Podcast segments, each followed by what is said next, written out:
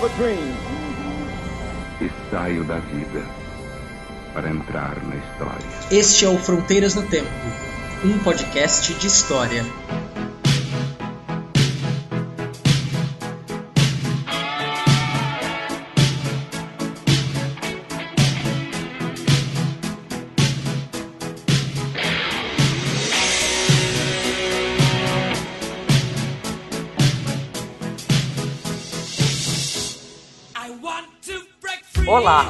Eu sou o CA Oi, eu sou Marcelo Beraba, e você está ouvindo Fronteiras no Tempo. um podcast de história. Beraba, meu caro, igualamos o nosso recorde. Chegamos aí ao quinto episódio consecutivo, sem atrasos e, pelo contrário, adiantado.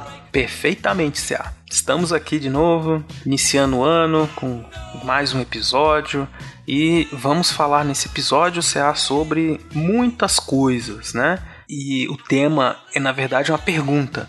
O que está acontecendo no mundo, CA? Exato, e aparentemente, que tipo de episódio seria esse? Nós vamos conversar sobre história, sobre política, esquerda, direita, conservadorismo, internet, redes sociais, especialmente.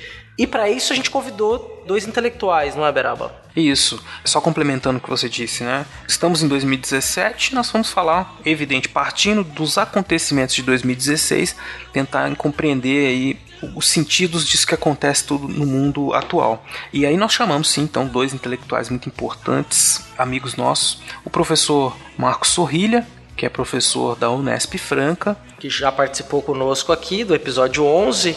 isso, e o professor André Azevedo Fonseca, professor da Universidade Estadual de Londrina, que tem um canal no YouTube, mas não é um youtuber, e produz muito material de divulgação científica. Nós vamos deixar o link para vocês no post. Então são duas figuras muito importantes que vão conversar conosco, com vocês também aí sobre esses diversos temas, né? Um papo bastante diversificado, mas centrado nessa em todas as inquietações que nós e que nossos ouvintes também eu espero que tenham sentido, essas inquietações que o mundo atual causa na gente, né? Essa quantidade muito grande de informações e o que pensar, por onde seguir. Nós vamos chegar a alguma fórmula, há alguma resposta concreta do que fazer?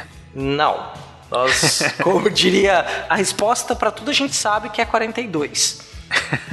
Mas nós estamos indo atrás da pergunta fundamental. Né? O que mais importante é a pergunta. Exatamente. Então, esperamos aí que vocês curtam esse bate-papo super animado e ao mesmo tempo informativo que nós tivemos aí com nossos amigos e que vocês ao final saiam com bastante perguntas e enviem essas perguntas pra gente por todos os canais de comunicação que nós temos com vocês, que é o que nós vamos passar aí daqui a pouquinho, né, CA? Isso, na leitura de recados. Antes de entrar no recados, eu gostaria já de avisar que esse episódio não terá leitura de e-mails pela extensão que ele ficou.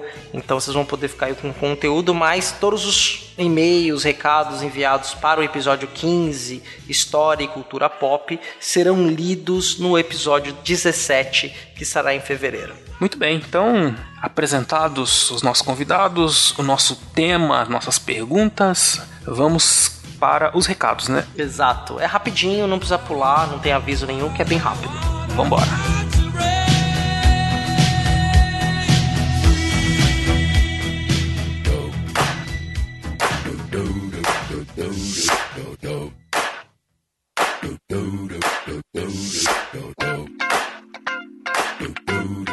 Estamos aqui na sessão de recados do Fronteiras no Tempo, Beraba. Muito bem, no episódio que a gente vai falar bastante de comunicação e de meios de comunicação também. Temos muitas formas de se comunicar com a equipe do Fronteiras no Tempo, né, CA? A primeira delas, eu acho que é a mais simples, né? É enviando um e-mail, né? Qual o endereço, CA? fronteirasnotempo@gmail.com. Mas você pode ter também visto o episódio no Facebook, clicou, entrou no nosso site pode fazer um comentário lá também. Pode entrar no nosso site que é o fronteirasnotempo.com. Existe um formulário para você fazer comentários ali também. É um espaço muito bacana para a gente trocar ideias. Exato, no post. Se você estiver já no Facebook, você já está logado no Facebook, você clica ali para te logar no Facebook, já aparece a tua foto, você comenta, depois você recebe as respostas também, notificações por elas ou pelo Gmail. Então comenta lá no post tem um formulário de contato, se você não quiser o seu comentário exposto, você escreve lá, a gente recebe o seu comentário por e-mail, da maneira que você achar melhor. Quanto mais comentários vierem, melhor para nós que a gente interaja. Beraba, e você falou do Facebook, então aproveita e passa o endereço da nossa fanpage para os ouvintes. É, é muito simples, é o www.facebook.com/barra fronteiras no tempo. Ali você então vai encontrar todas as nossas publicações dos episódios anteriores e desse episódio que você está ouvindo agora. Nós pedimos que vocês entrem na página, curtam a página, curtam esse post do episódio, compartilhem, mande seus comentários por ali também, se você assim se sentir mais confortável, né? E nos ajude na divulgação do nosso trabalho também por essa rede social. Que nós temos outra também, muito boa, que é Twitter, né, CA? Como é que é? Exato, é arroba fronte com temudo no tempo. Arroba fronte no tempo. Nos siga, retweet, nos marque. Eu né, não estou muito acostumado com essa mídia, o Beraba tem mais familiaridade do que eu. Sim, pode mandar seus comentários também, né? Enfim, siga lá o Fronteiras Fronte no Tempo, arroba Fronte no Tempo, que vocês vão estar também sempre antenados com o que a gente está fazendo.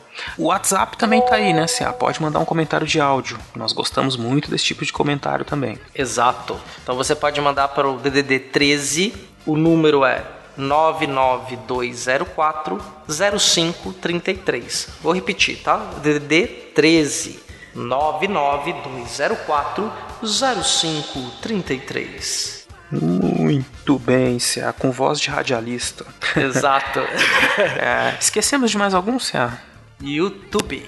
Muito bem, então vocês podem entrar também no YouTube e ouvir o episódio. Né?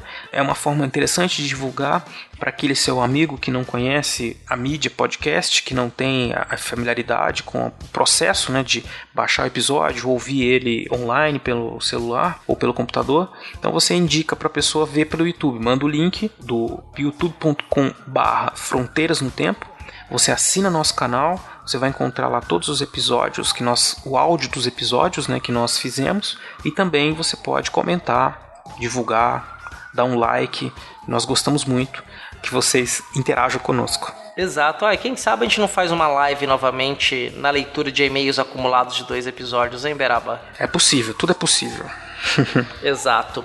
E o último recado que é importante, é, nós gostaríamos de contar com o seu apadrinhamento para que nós sigamos com esse trabalho. Né? Que agora nós estamos no Padrim, que é o www.padrim com m no final.com.br barra fronteiras no tempo e lá você pode apoiar o nosso projeto a partir de um real. Nós temos as metas que nós queremos atingir e tem as recompensas que você ganha, você recebe à medida em que contribui conosco aí nesse projeto a partir de um real. É uma mariola, né, Beraba?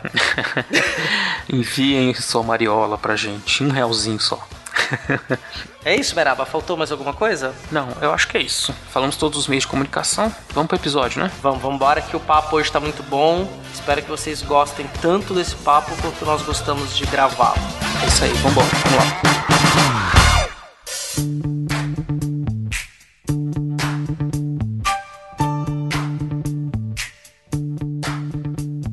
Uberaba, nosso primeiro episódio aqui de 2017. Nós estamos olhando para trás, afinal esse é um podcast de história, mas nós estamos olhando para trás de um período bem curto. Nós estamos, vamos falar do ano passado, especialmente da relação entre a história e a política ao longo do ano de 2016 e fazer um prognóstico para o ano de 2017 com dois convidados aqui que já estão anunciados, o professor André e o professor Marcos Sorrilha. Perfeitamente, Cia. Então, nós vamos falar aí sobre o que está acontecendo no mundo. As pessoas sempre nos questionam. Eu acho que qualquer um que trabalhe dentro da academia atualmente, ou que seja professor em geral, sempre acaba se deparando com gente perguntando, questionando pra gente o que acontece. Não existe uma explicação simples, nenhuma fórmula evidente, mas a gente vai tentar debater um papo com vocês para tentar jogar luz sobre isso que está acontecendo, né? Ou talvez complicar mais ainda, não sei, né? Mas Eu gostaria de começar então perguntando aí, pedindo para que os nossos convidados fizessem uma introdução respondendo uma pergunta muito simples. O que está acontecendo no mundo? Em 140 caracteres, por favor. Não, tô brincando. É uma impressão geral assim de vocês sobre 2016. Vamos começar assim. Pode começar aí, André. Vamos lá. Bom, eu gosto daquela definição mais ou menos assim. Quem não está confuso está mal informado, porque parece que há tantas novidades chegando pra gente e muitos fakes, muitas notícias falsas, muitas interpretações absolutamente alucinadas circulando na internet. E eu vejo também que a gente, ao se educar para assistir notícia, para consumir notícia pelas redes sociais, nós ainda estamos nesse processo de educação. A gente não sabe ainda. Isso, quando eu falo nós, não só nós, acadêmicos, professores, mas em termos gerais. Nós ainda estamos aprendendo a interpretar bem notícias de internet. Não é à toa que a palavra do ano pelo dicionário Oxford foi pós-verdade. Então estamos uhum. aí nesse período período em que fatos, versões, interpretações, mitologias, paranoias, esperanças misturadas, é, desejos sendo confundidos com análises. Então, é um momento de excesso de informação que nos desafia de forma inédita. Acho que, sobretudo, por conta de ascensão de rede social. Internet é uma coisa, rede social é outra. Então, esse excesso de informações está trazendo problemas muito interessantes, como dizem os chineses, né?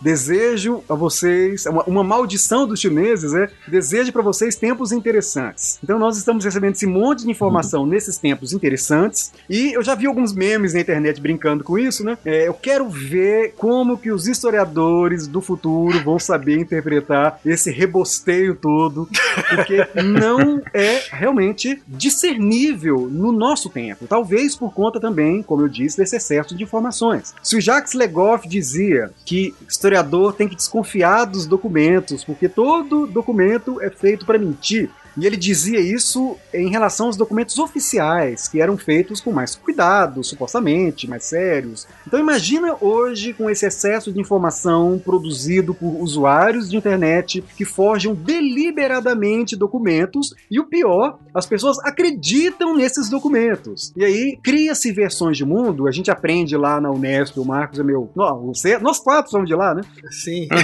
Como que o René Remon, quando fala de cultura política, quando fala de ideias políticas, como ele deixa claro que o que forma uma cultura política de um tempo não são os teóricos, são os divulgadores, os vulgarizadores, os romances de grande tiragem, atualmente os youtubers, eu não me enquadro na categoria é. de youtuber, eu não sou youtuber, eu sou mais um anônimo, acabei de brincar com o Marcos aqui. Então, assim, é, essa complexidade toda dificulta muito a análise no tempo presente. Eu acho que a gente tem condições de fazer mais perguntas do que propriamente de oferecer respostas. Essa talvez é a minha meu ponto de partida. Excelente. E o senhor Marcos? É, eu, eu vou na mesma. Agora fica fácil falar, né? Depois que ele falou, mas eu vou na, minha, na mesma linha. Eu acho que 2016 e 2015, se você parar para pensar, 2015 já foi assim. A gente está muito impressionado com 2016 porque ele apresentou alguns ápices de algumas coisas que vinham se desenhando. Mas se você voltar lá na sua timeline de 2015, você estava desejando que o ano acabasse rápido também.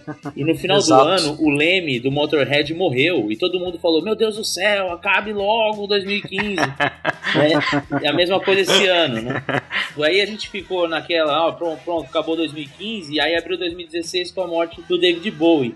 Então, eu acho assim, já vinha se desenhando um cenário de, de alterações né, globais, de uma saturação de políticas e modelos econômicos também, que acabaram se tornando mais evidentes agora. E o que é mais interessante é que nós acadêmicos, né, sem nenhuma pedância ao me titular assim, fomos quem mais fomos pegos de surpresa. Então acho que 2016 é um ano também de vestirmos a sandália da humildade, né? Porque parece um pouco que nós estávamos numa espécie de bolha, analisando o mundo muito dos nossos referenciais, com as pessoas que nós conversávamos, né? Por exemplo, eu aqui nos Estados Unidos, um dia antes das eleições, eu conversava com todo mundo, era Hillary na cabeça, não tinha como não ganhar. Ninguém conhecia alguém que fosse votar no Trump. Né? E por quê? Porque tava todo mundo conversando com seus pares, né? Algumas coisas que nos soam bastante absurdas, para outras pessoas não são. E são essas pessoas que muitas vezes é, no dia a dia são as pessoas que produzem os dados, né? Que às vezes a gente tenta encaixar em formas que nós queremos compreender o mundo, né? Então, o André falou aí, às vezes tem desejos travestidos de análises, né? E eu acho que esse é um ano que nos deixou um pouco evidente isso. Esse foi sem dúvida um ano de muitas surpresas, mas também um ano de muitas surpresas para nós que vivíamos aí dialogando com os nossos próprios referenciais, né? Porque você vai ter, por exemplo, adiantando às vezes até um tema aqui, é, o Brexit, né? E depois o Trump, você não pode falar que você foi pego de surpresa, porque os dois fenômenos estão numa mesma linha de interpretação. Seja ela a tal onda do conservadorismo, que eu discordo de certa forma, ou seja ela por conta da saturação das classes médias mundiais. Então, nas duas pontas de análise, você já tinha alguns dados piscando e que a gente estava deixando um pouco de lado. Então, assim, concordo plenamente com o André. Quem não está confuso não entendeu. Né? E mas por outro lado, eu acho que vai ser um ano interessante para a gente fazer um, um ajuste na nossa sintonia e começarmos a olhar as coisas com um pouco mais de humildade fora da nossa caixa. É, é uma expressão batida, né? Pensar fora da caixa, mas nesse caso aqui pra gente eu acho que seria interessante. É, mas essa, a expressão pensar fora da bolha tem muito sentido uhum. hoje. O, o Eli Pariser escreveu um livro importante que tem sido muito utilizado na comunicação, que se chama O Filtro Invisível. Então ele analisa já desde 2009 essa lógica dos algoritmos de personalização que fazem com que a nossa experiência nas redes sociais e também no Google se torne uma experiência de autorreferência. Então a gente está sempre, como você disse, consumindo informação que já confirma os nossos pressupostos. A gente acaba se fechando uhum. cada vez mais em bolhas de autorreferência. E isso cria uma visão, evidentemente, distorcida do mundo e cria é, situações em que a gente começa a entender o outro como um adversário, como um inimigo, como um estranho. Isso. Então, essa lógica me parece que é importante para o atual contexto da cultura política internacional e favorece esse problema que você mencionou aí da bolha, de nós nos fecharmos e perdermos a oportunidade de entender o mundo mesmo. É, mas vamos lá, é. tem muito chão ainda. Eu acho que essa sensação para o nosso ouvinte, para ele ficar meio claro, é se ele pensar isso nas redes sociais. Quando ele olha, por exemplo, para a timeline dele no Facebook, para a linha do tempo, que aparece as publicações da linha do tempo dele, as opiniões que aparecem normalmente são das pessoas que pensam como ele. Ele uhum. vai curtindo uhum. e aí o próprio os robôs do Facebook vão selecionando aquelas publicações que agradem do ponto de vista político a pessoa que está lá. Né? Então a sensação que se tem, se a gente em termos de redes sociais, que é um outro fenômeno, não é a totalidade da sociedade, mas que dá para fazer alguma amostragem a partir dela, ela dá essa sensação de bolha que é bem interessante. Mas aí, é, teve dois pontos que vocês falaram que eu acho que é bem interessante. Assim. O Marcos tocou no ponto do Brexit, é, da própria eleição do Trump. Se a gente pensar em dois momentos, né, pensar isso na Europa, por exemplo, como nós tínhamos, e nos Estados Unidos também não é novo isso, mas um crescente discurso da xenofobia na Europa contra os imigrantes da crise da Síria, por exemplo ou de outras questões uhum. humanitárias, que não foi só na Síria, também foi na Argélia, foi no norte da África, quer dizer, todas essas questões que não são de agora, não foram só de 2016, mas que elas vêm aí pelo menos de 2013, 2014, o florescimento de 2015, eu acho que é um ponto de análise que a gente está chamando agora 2016, talvez dentro dessa bolha, de uma onda conservadora. E eu queria puxar um pouco também o assunto para a gente trazer, de pensar dentro dessa timeline da onda conservadora, como é que a gente podia definir né, esse conservadorismo ou o que a gente está chamando aí dessa onda conservadora, então? Não sei.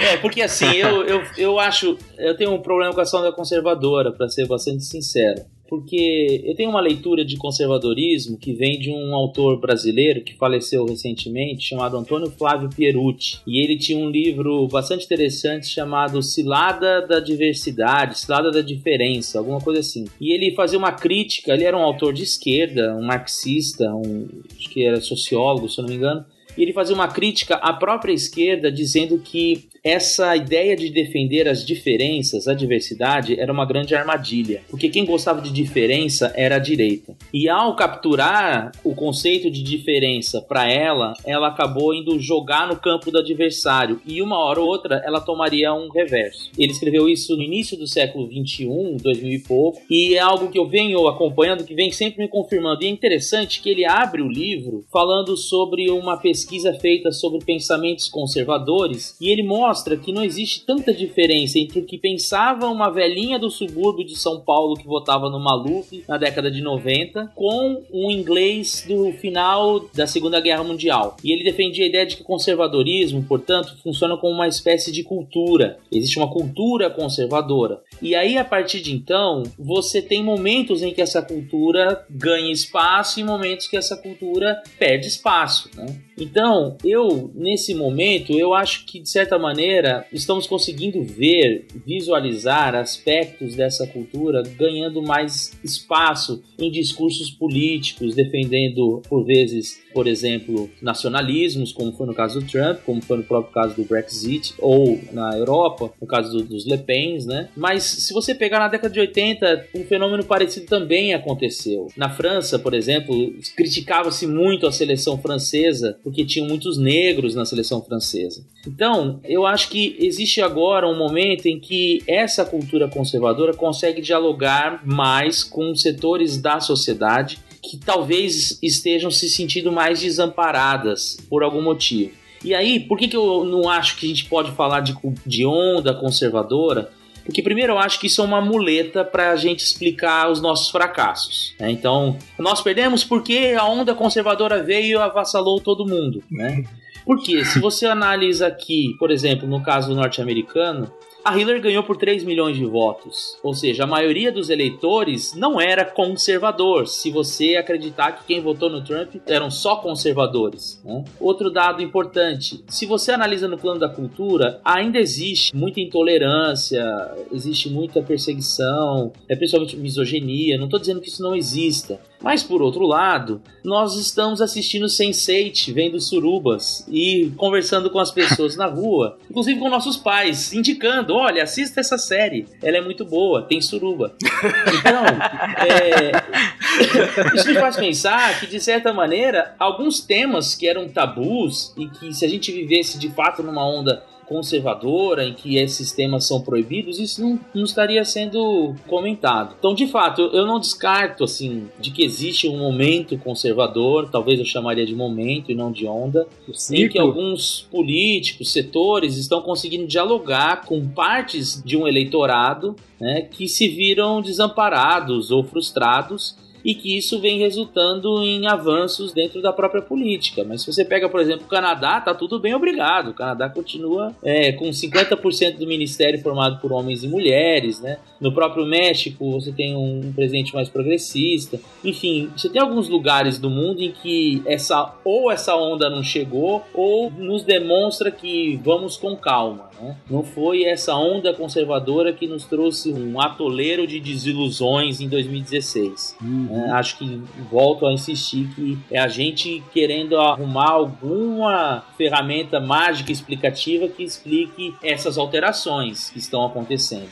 Muito bem. E o senhor André? É, não, eu concordo com a maioria, é, apesar de eu gostar do termo onda conservadora, talvez é o único ponto de discordância, mas eu concordo muito, compartilho, só tenho sintonia com essa análise de que a esquerda está em busca de explicar o seu fracasso culpando algum outro. Então, eu já fiz algumas conversas, até dentro da universidade, quando a gente se reúne em grupos para poder discutir os contextos do nosso tempo, e a gente chegou a algumas críticas, e isso é importante. Então, por exemplo, eu me lembro perfeitamente, isso, a esquerda não aprendeu a lidar com as manifestações de rua de conservadores, de classe média, que são sempre ridicularizados. Então, uhum. desde 2013, não, porque ainda estava meio confuso, mas 2014, 14, 15. Eu, assim, eu mesmo me auto-penitencio, porque eu cheguei a fazer um gamezinho de brincadeira, carna coxinha. Então era como se fosse as coxinhas pulando carnaval.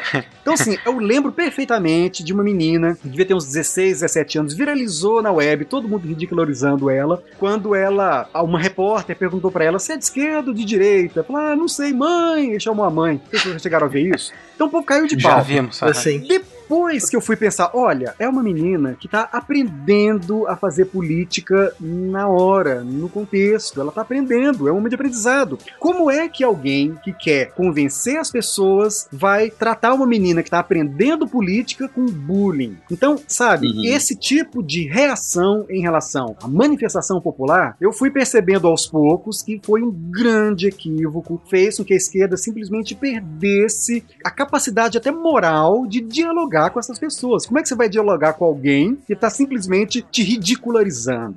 Então, é um embate que tem muita influência na minha interpretação por rede social, que acabou atrapalhando muito essa penetração da esquerda no diálogo entre as classes médias e mesmo as classes periféricas. Porque eu vi um texto excelente há algum tempo falando sobre os porquês de o Crivella ter vencido no Rio. Em geral, Uhum. aquela explicação é, clássica, o povo não sabe votar, até a carta capital Ah, publicou na capa, pobre do povo não sabe votar. Isso é uma explicação absolutamente maluca, assim. Mostra Uhum. realmente um desespero de tentar entender, mas fingir que tá entendendo. Porque nessa reportagem ele fez o jornalismo clássico. Foi nas pessoas, perguntou, e aí, por que, que você votou? Aí foi se percebendo que as pessoas querem, a matéria até usou um termo que é meio complicado, mas eu acho que não deixa de ser interessante. As pessoas querem uma espécie de liberalismo popular. Então, o que que a pessoa da favela quer? Quer montar o seu negócio, ela Uhum. quer se virar, ela quer ter facilidade de crédito. Aí as igrejas chegam nas pessoas e dizem assim: olha, você não precisa se humilhar para arrumar um emprego. Uhum. E as pessoas não querem ser humilhadas. Elas conquistam autoestima para poder vencer na vida. Então é uma entrega, seja autoajuda, seja lá o que for, nem tô falando em termos pejorativos, mas o efeito das igrejas evangélicas na vida das pessoas é real. Então se a gente continuar É. nesse discurso de querer instruir o outro que a gente não tá nem aí para ele, só nas nossas reflexões teóricas. A gente já, não, você não pode ir pra igreja. E o cara da igreja chega e ajuda o cara que se droga e vai lá, pega o filho que tá se drogando, leva pra casa, dá sermão, manda pra igreja, resolve a vida das pessoas. Então, sabe, é um pragmatismo que não tem nada de ingênuo, não tem nada de burro, Uhum. não tem nada de ilegítimo e faz com que a direita e os movimentos conservadores e religiosos acabem fazendo coisas que era uma pauta da esquerda até algum tempo atrás, quando a esquerda realmente É atuava pra valer em comunidades de base. Então, assim, é, há uma desaproximação, se é que existe essa palavra, um afastamento da esquerda que parece que realmente subiu nos tamancos, talvez por estar, por imaginar que estava no poder, por se iludir, Sim, é. achando que estava no poder, aí entrou em corrupção. A gente é triste isso. É, o discurso ético que se tinha foi desmantelado, acabou entrando no jogo do poder com a hegemonia do PT, pelo menos é, imaginária, nesses anos. E aí a gente realmente se distanciou da realidade. Eu digo isso também porque quando a gente fica nas nossas bolhas em rede social, eu tô sempre trazendo o problema da rede social porque tá sendo muito o meu métier a gente vê que o mundo realmente é muito mais complexo do que o nosso quintalzinho. Quando eu faço uns exercícios de entrar em perfis de gente aí maluca, me xinga, para ver o, o- qual, é a- o, qual é o mundo, é impressionante. Impre- O Chris Anderson, em Cauda Longa, que demonstrou isso, como há nichos de realidades. E não é realidade paralela, né? Porque é uma realidade contemporânea. Então não tem nada de anacronismo. Mas realmente tem gente, assim, em outro mundo. Eu lembro quando aquele cara lá, o Cristiano Ronaldo, vulgo Cristiano Araújo, morreu, ninguém sabia quem era o cara. Aí depois Mesmo, a gente foi é. ver, tinha um monte de gente sabendo dele. Então, assim, há universos paralelos.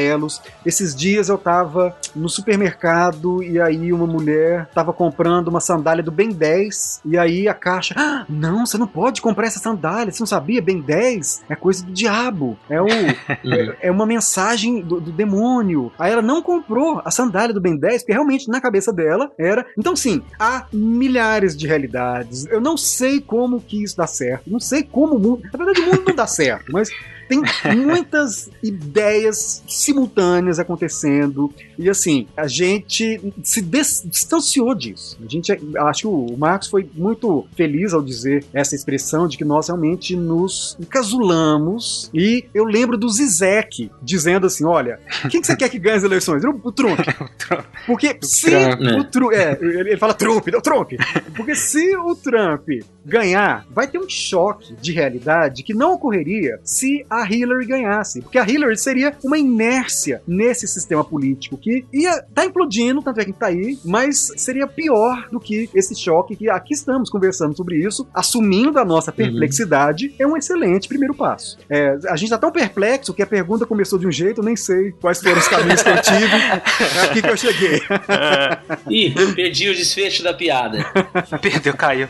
Eu caí um tempo aqui também, perdi, não sei se vocês já falaram disso, mas é interessante, a gente tem que falar assim das redes sociais, porque apesar de elas serem muito filtradas, mas é um contato que a gente tem e chega a ser assustador observar, às vezes, amigos seus de muitos anos vivendo e lendo o mundo de um jeito tão diferente do seu. Eu tive algumas experiências de quase brigar com esses amigos até eu perceber que não valia a pena, que na verdade eles continuavam vivendo como amigo, eles não me viam assim como alguém que podia explicar pra eles o que acontecesse. Eles já tinham entendido, né? Eles, e eu precisava aprender esse processo que o André falou, dialogar. Falou, mas você tá pensando nisso por quê? O que, que você acha disso? Quer dizer, você ir conversando, perguntando, tentando entender onde ele chegou com aquilo, você percebe essa forma como ele constrói a visão de mundo dele, que a gente pode até pensar assim, nossa, mas é uma leitura muito simples essa que você tem, né? Mas é uma leitura que é construída não de uma forma simples. Ele tem uma série de coisas que ele viu, que ele viveu, que eu não vi, que eu não vivi, que eu preciso saber o que que é, né? Então, às vezes eu fico É. com aquela minha leitura assim, ah, esse cara, você é idiota, você tá batendo palma pra patrão aí, sendo que você é um explorado, não sei o que. Isso pra ele não faz a menor diferença falar isso. Ele fica, o que que você tá falando, Marcelo? Ah, você é um besta, historiador aí, esquerdista, comunista, aí só fala. Pô, petralha. Aí eu parei de brigar com isso. Falei, não, tá bom então, deixa, vamos conversar. Tomar uma cerveja. Vou compartilhar um experimento meu, porque eu tenho dois perfis no Facebook. Um é um perfil familiar, assim, onde eu posto as fotos dos meus filhos, tal, e interajo mais com a família e amigos da- das antigas. E o outro é um perfil profissional, onde eu adiciono os meus alunos e colegas de trabalho, né? Que eu interajo, porque assim, aí- eu abro o Facebook pro aluno falar comigo. Então ele me chama em box e tal, eu converso com ele por lá. São dois universos completamente diferentes. Completamente diferentes. Em um perfil eu sou coxinha, no outro eu sou petralha. é impressionante. Não, coxinha eu acho que não, mas isentão. Não, eu sou o isentão no caso. Os meus perfis não. é impressionante.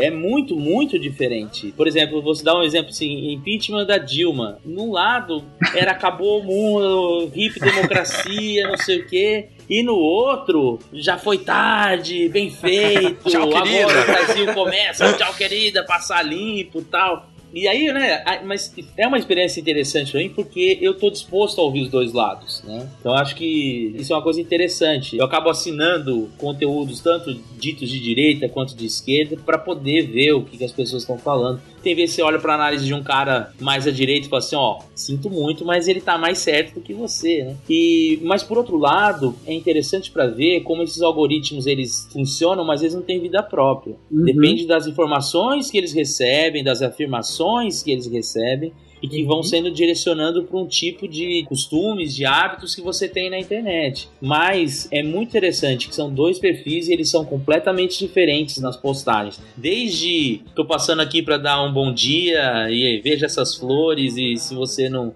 não compartilhar, Jesus vai ficar triste até coisas do tipo a terceira guerra mundial tá chegando e você tá preocupado com o preço do panetone, sabe? Mas tá chegando, tá chegando, você sabe, né? Que o sangue lá não virou líquido. O sangue do. Pois é. do, do- Porra, ó. 2017 Isso estaria, promete, na hein, minha, isso estaria na minha outra timeline, viu, Beraba?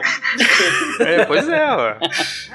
Eu tô em crise permanente. Eu acabei de escrever um conto, botei pra vender na Amazon, chama O Diabo Criou o Homem. É pra fazer uma Uhum. fábula sobre o fato de que a comunicação e a linguagem mais atrapalhou os seres humanos do que ajudou, pelo menos nessa fábula, né? Como é que a gente fala, pensa coisas parecidas, mas por conta de falta de interpretação, a gente acha que tá divergindo e se mata por conta de metáforas. Então é uma reflexão nihilista sobre esse fracasso nosso em se comunicar, talvez sobretudo através de rede social. Mas o experimento é realmente interessante. Eu tive que bloquear muita gente, e putz, foi muito chato. Eu, eu morro de preguiça de bater boca em rede social. Eu tô pensando em escrever um, um livro sobre isso, porque é muito impressionante como que as pessoas estão perdendo a vida, se entregando. Eu, eu vejo aluno sofrendo porque procrastina tudo que tem pra fazer, porque tá lá na rede social brigando, discutindo, curtindo, Exato. compartilhando. Então, assim, tá trazendo sofrimento psicológico já para as pessoas. Esse vício. Facebook tem muita ciência para fazer com que as pessoas se viciem naqueles conteúdos, né? E aí tá é verdade. trazendo um mundo paralelo aí que é complicado. Perigoso, né? Com certeza.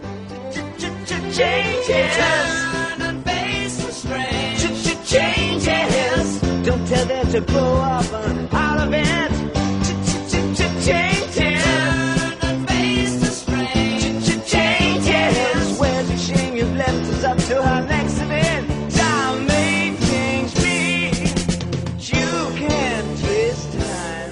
Essa conversa toda que vocês fizeram da autocrítica do.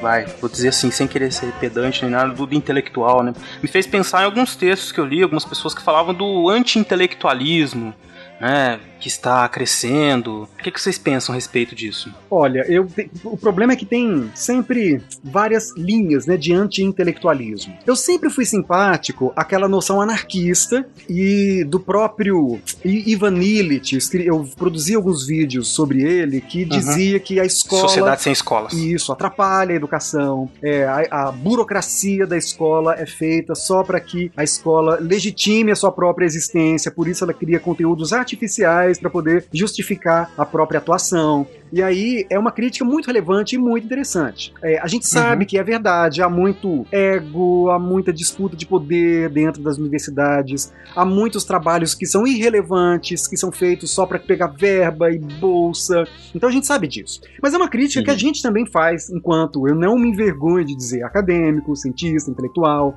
até porque a universidade é viva também, apesar de todos os problemas. Agora, há uma outra linha de anti-intelectualismo que essa eu acho mais ameaçadora, mais problemática, que é uma linha que também se subdivide em várias. Nós temos aí os fundamentalistas religiosos, os negas que negam, a galera da Terra plana, a galera do nazismo é de esquerda, a galera do esse é criacionismo. então, é um anti-intelectualismo. E para poder se autolegitimar, eles procuram deslegitimar a universidade, o pensamento, os livros. E aí a gente vê também essa galera que dialoga com esse tipo de gente, que são esses formadores de opinião, que para mim é um termo que eu odeio, esse sim, acho que é, é terrível, que são essa galera que se instrui por memes. Então, assim, historiador não vale nada. O que vale é o meme daquela página que, em uma palavra, destrói um livro, sabe? Em um, uma, um slogan humilha um pensador. Então, é um tipo de anti-intelectualismo, esse sim é complicado. E eles não dialogam, esses anarquistas que são interessantes por serem provocadores, por serem iconoclastas, desses outros que são realmente obscurantistas. Então há uma diferença entre os dois que eu penso são importantes, e infelizmente eu vejo que no atual momento, tomara que o Marcos esteja correto, seja apenas um ciclo que é natural na história, mas a gente vê que nesse momento o anti-intelectual do meme está vencendo. Assim, a gente vê como que esses dias mesmo, uma, ex-aluna me marcou numa postagem para discutir uma questão relacionada à Anitta. É, a Anitta parece que fez um dreadlock, e aí alguém criticou, ela, ela defendeu a Anitta, e eu, eu ponderei, olha, ok, o dread é um símbolo, e nesse contexto de disputas, as pessoas podem interpretar que ela está diluindo o que há de rebeldia no símbolo ao comercializá-lo, tudo bem. Forma normal, nem, nem foi brigando. Aí chegou um cara, não, isso é mimimi. Então, assim, é, tá vendo como que uma argumentação é reduzida a um mimimi, assim, é, é o- é a lógica dos 140 caracteres. Eu lembro do Saramago Uhum. criticando o Twitter, dizendo assim, é de 140 caracteres, logo logo estaremos de volta ao grunhido, porque parece que é assim que as pessoas estão retroagindo no século XXI. Ou a nova língua, não é? A nova língua do George Orwell, não é? Que eram palavras Isso. extremamente é, compactadas pra você não ir muito além no pensamento. É a nova língua. É por aí, é por aí. Então, assim, essas dinâmicas são muito conflituosas. Então, eu acho que tá faltando, na verdade. Eu acho que hoje a solução, não é solução, mas eu, eu gostei da fala do Zizek, que me, me inspirou muito, porque me parece que alguns choques são necessários. Então, choques anarquistas, nesse sentido, ou talvez nem anarquista seria a palavra certa, surrealista, a gente tá de um dadaísmo, a gente tá precisando de um deslocamento para deixar as pessoas mais confusas, para que da confusão elas se sintam frágeis, vulneráveis e, sei lá, queiram admitir que estão perplexas. É, é talvez o primeiro momento. Porque a convicção dessas pessoas é que atrapalha. A gente vê aí youtubers, o, o César mencionou alguns, mas eu não digo. eu- são os meus Valdemorts. Aquele que eu não digo o nome. Esses caras convictos são os mais. Causam mais estrago. Porque quem tem dúvidas tá em busca verdadeira de respostas. Então tá, tá querendo mesmo. Tem uma honestidade, né? Isso, tem humildade, Honestidade honestidade. intelectual. Dizer, olha, não sei. Mas né? os, os convictos são terríveis. O, o Mafiosoli tem um livro importante sobre a parte do diabo que diz assim: olha, como é desastrosa uma pessoa que quer o bem para outra. Eu acho que esses são os problemas. É, eu acho que esse anti-intelectualismo, o André pontuou bem, mas eu acho que ele também vem dando sequência à própria crise do intelectual. Né? Eu estudo intelectual já, já há bastante tempo. A gente percebe que aquele intelectual clássico que tem opinião sobre tudo, opina sobre tudo e que as pessoas param para ouvir porque ele tem algo a dizer. Isso é algo que veio sendo substituído ao longo do século, do, do final do século XX, principalmente a partir da década de 80, por um tipo de pensador mais pragmático, mais vinculado ao seu conhecimento científico específico, que já não quer mais devagar, né? É o fim do ensaio, do ensaísmo das ideias, e mais de um pragmatismo científico, né? Não existem mais grandes comentaristas ou articulistas, são pessoas mais especialistas. Isso também vem respondendo um pouco essa própria difusão do conhecimento, né? Acho que a internet possibilitou isso, um questionamento dos grandes centros tradicionais de saber, de conhecimento. A escola é uma delas, o professor é um deles, né? E o intelectual também. E aí, nesse sentido, isso gera essa desconfiança, né? Por um lado, mas por outro lado, uma aposta no pragmatismo. E aí a gente volta àquela dualidade do Bobbio, os intelectuais como os espertos, que são os experts, e os intelectuais que são os que pensam, né, mais livremente. E nós estamos percebendo o surgimento de um tipo de intelectual mais expert. E esse expert é aquele que está ganhando mais espaço. Porque não quer dizer que não exista um pensamento ou uma lógica na coisa que eles pensam, né? Então você pega, por exemplo, caras que são idolatrados hoje, assim, Elon Musk, o próprio o cara do, do Cosmos, né? O DeGrasse Tyson, pô, gosto dele pra caramba. São caras que, inclusive, virou, virou um meme pra depois ser reconhecido, né? São caras que têm um conhecimento mais pragmático. Se você olhar, por exemplo, na- nessa própria onda, aí sim eu acho que é uma onda do empreendedorismo, né? Que agora tudo é empreendedor, todo mundo é empreendedor. Você pega o discurso desses camaradas, todos eles vão falar assim: sempre que alguém for te dar um conselho sobre empreendedorismo, pergunta o que você já fez na vida, né? Quantas lojas Hum. você já abriu? Quantos negócios você já teve? Porque eles têm essa ideia de que as coisas têm que ser testadas. Mas existe um certo empirismo aí, pelo menos, né? Então, por um lado, eu acho que existe uma crise geral dessa descentralização dos segmentos que concentravam e tinham autoridade intelectual. Isso traz todo um questionamento e acaba fortalecendo alguns pensamentos que são mais pragmáticos. Por outro lado, eu volto a insistir que eu estou fazendo o papel do chato. Existem certas coisas que são transformações que, por exemplo, imagina um filósofo do século XIX olhando um filósofo do século XX vai falar esse cara é tão limitado no pensamento dele, né? Você compara a obra do cara que tinha 24 horas para pensar, né? Uma vez, eh, eu sei que existe uma série de críticas a se fazer a ele, mas o Pondé uma vez fez um artigo que é assim: Nietzsche foi Nietzsche porque ele não precisava preencher o látis, né? Ou seja, eu acho que existe também uma transformação na forma como nós estamos lidando com o conhecimento. E aí a gente olha para trás e fica olhando assim, poxa, era melhor. Por exemplo, quando um aluno meu me dá uma certa resposta em sala de aula, eu falo assim, jamais eu falaria isso para um professor meu, né? Essa é a primeira reação que eu tenho e depois eu penso, é a novidade, agora é assim que a banda toca, né? Então, existem algumas transformações que eu nunca sei analisar se nós estamos indo para um mau caminho ou se é nostalgia minha, né? Então, por exemplo, com relação às tecnologias, eu nunca sei se a tecnologia, a internet é igual aquele brinquedo que você dá para um filho mais novo e se arrepende e fala, filho, não tá na idade, devolve aqui pro papai. ou se não, se nós estamos num momento de aprendizado e que as coisas já são completamente novas, né? Eu olho pro Snapchat e não vejo graça alguma, a molecada adora. Então, eu não sei se é, existe aí uma transição, né? Eu até brinco nas minhas aulas sobre intelectuais, eu faço essa provocação, se os youtubers não são os novos intelectuais. Óbvio que é uma provocação, eu não acho que eles sejam. Mas, de certa forma, perceba como o conhecimento tradicional e os locais de produção de conhecimento tradicional estão mudando. E hoje, então, a molecada não vai mais lá. Olha, eu, eu vou falar uma coisa pra vocês, porque isso é uma coisa que acontece comigo e eu já sou velhinho. Tem coisas que eu não nem procuro mais no Google, eu vou no YouTube para ver alguém fazendo, do que só ter que ler a explicação. Então essa molecada, ela não tá indo mais na Folha de São Paulo, ou no New York Times, ou em qualquer outro lugar, ou ler um livro. Ela tá indo lá no YouTube. E aí eu concordo plenamente com o André, com uma coisa que ele escreveu esses dias no Twitter, que se nós não formos para lá, se nós professores não formos para lá, aquilo vai virar uma terra de ninguém. É, já é. E aí, então, vai- nós vamos ficar de fora reclamando. Sim. Tá todo mundo indo lá no YouTube ver os Voldemorts.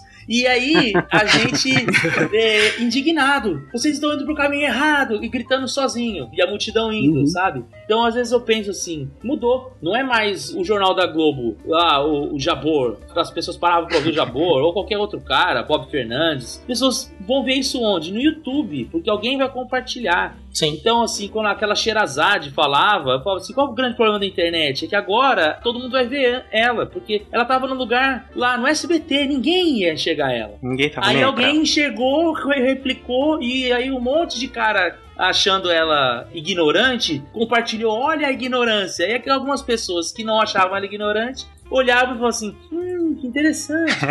Olha a função do hater. Pois é. Sim, pois é. A função do rei, é essa mesmo. Ele aciona os algoritmos.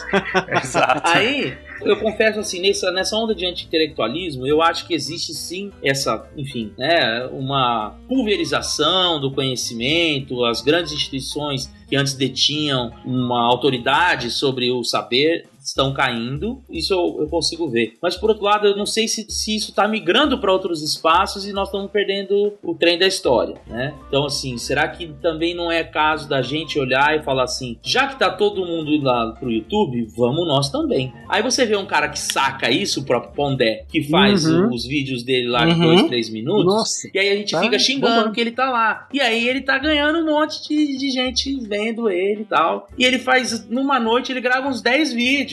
Ó, não É é, à toa, esses quatro caras hoje que estão super populares aí, o Karnal, o Pondé, o. Ô, gente. Cortella, Cortella, né? E o, o último lá, esqueci o nome dele, o. é o Clóvis de Barros Filho. Isso, Clóvis de Barro. São os quatro que estão no YouTube há muito tempo, estão sabendo. Ah, e o cara que mais faz isso já há muito tempo, que é o grande guru da direita, que é o Olavo de Carvalho. Ele se formou porque ele foi talvez um dos primeiros que viu a potencialidade da internet para disseminar a obra, o pensamento. E aí ele vive a vida fazendo esses cursos dele, que são livres, e ganha a vida com isso. Então, sim, eles aprenderam a lidar com esses problemas bem Uhum. antes, e aí deu no que deu.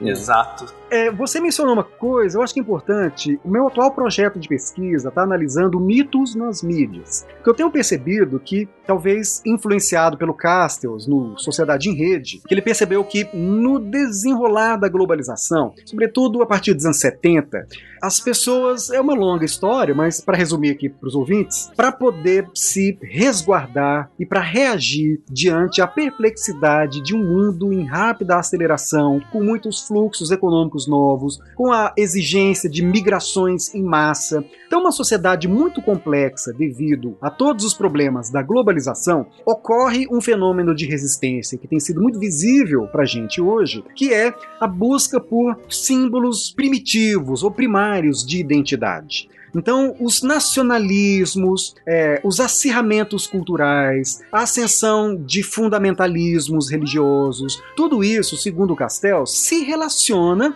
a esse problema de fragmentação de pós-modernidade que causa muita angústia, muita perplexidade. E aí, quando a gente vê pessoas se unindo novamente a partir de símbolos mais simples, mais primordiais, é que a gente vê a emergência, na verdade o termo nem é emergência, para atualização de mitologias que são ancestrais e que sempre são mobilizadas nesses períodos de crise. Então, o Raul Girardet, eu fiz uma série de vídeos sobre ele, ele trouxe para a história essa discussão de mitos políticos. Como é que em tempos de crise as pessoas se agarram a narrativas que são ancestrais e que tentam atribuir sentidos mitológicos para personagens políticos. Então, o mito da Era de Ouro é sempre trazido pelos Uhum. conservadores para dizer que o passado era melhor. E os progressistas dizem: não, o futuro será melhor, a utopia será nesse sentido. Então, são duas direções para a Era de Ouro: a conspiração, é, os personagens diabólicos que são manipulados para trazer sentidos extremamente pejorativos para personagens políticos. A gente vê o Lula demônio, a Dilma demônio, Uhum. Serra vampiro, o Temer vampiro. Então você vê que são criaturas que são muito poderosas na hora de atribuir sentidos. É, tem o mito do herói, a gente vê o, o bolsomito, né? O, o herói Sim. que vai salvar o povo. Então, assim, eu consigo perceber com muita clareza esses mitos atuando na política, ou seja, simplifica de forma maniqueísta a interpretação que as pessoas têm, amplifica, por outro lado, o engajamento, tanto para o bem quanto para o mal. Você vai defender o seu herói e vai querer combater o demônio, que é o seu adversário. E o problema é que eu vejo essa dinâmica também em outras instâncias. Então, por exemplo, é, o Edgar Morin deixa claro que não há ateu no cinema. As pessoas vão no cinema para rezar, ficam lá durante Hum. duas horas num estado de transcendência, em comunidade, experimentando a mesma história. E os roteiros dessas histórias são mitológicos. 100% dos Carregado. filmes de Hollywood tem esse roteiro. Tem um manual para isso, chama Jornada do Escritor, do Christopher Vogler, Aham. que usa o Joseph Campbell para poder herói de mil faces. isso, para poder sugerir um roteiro de história que siga os passos da jornada do herói e supostamente oferece essa experiência sagrada para as pessoas. A gente vê isso no mercado de consumo. Então, há há muitos manuais, eu tenho observado eles, estudado inclusive, eu devo publicar um artigo esse ano, que ensina a criar produtos utilizando símbolos sagrados, mitológicos, utilizando arquétipos junguianos para poder fazer com que a relação das pessoas com os objetos não seja só uma relação instrumental. É um fetichismo marxista elevado à enésima potência, porque as pessoas passam a cultuar esses produtos. A Apple é talvez o grande exemplo disso. Jobs sabia disso, tomou ácido lisérgico, foi para a Índia, ele aprendeu filosofia indiana, ele teve o seu guru e para poder, claro, ele, não é que ele para fazer isso, né? Não precisa fazer anacronismo, mas ele aproveitou toda essa história e soube manipular símbolos da contracultura para poder fazer com que aqueles ideais místicos, mágicos, utópicos, míticos se tornassem a uma cybercultura com todos esses elementos míticos, o herói contra o vilão, sendo criativo, sendo pós-humano. Então, existem muitos manuais na publicidade que ensinam a fazer isso, criar uma marca, uma brand, né, que é o termo mágico, para fazer com que os clientes se tornem fiéis. Há um tema, fidelizar o cliente, é transformar o cliente num fiel numa igreja. É a ideia de um shopping como uma catedral, onde as pessoas não enxergam a rua, então não sabe se é dia, se é noite, que tempo tá, o clima. Então há uma, um misticismo que acoberta as práticas comerciais desses produtos E isso me parece que é um fenômeno que está contaminando, não sei se a palavra certa é contaminar, mas que está presente em várias dimensões da vida social, na política, no consumo, no cinema, é, e isso cria interpretações mais uma vez, sagradas sobre as coisas, sabe? O engajamento que as pessoas estão oferecendo para se relacionar com o mundo estão se reencantando. Se Weber falava de desencantamento do mundo por conta da modernidade, a gente está experimentando por conta da publicidade um reencantamento, mas instrumental. sabe? Não é um reencantamento verdadeiramente transcendente, é com vias a bater a nossa carteira. Uhum.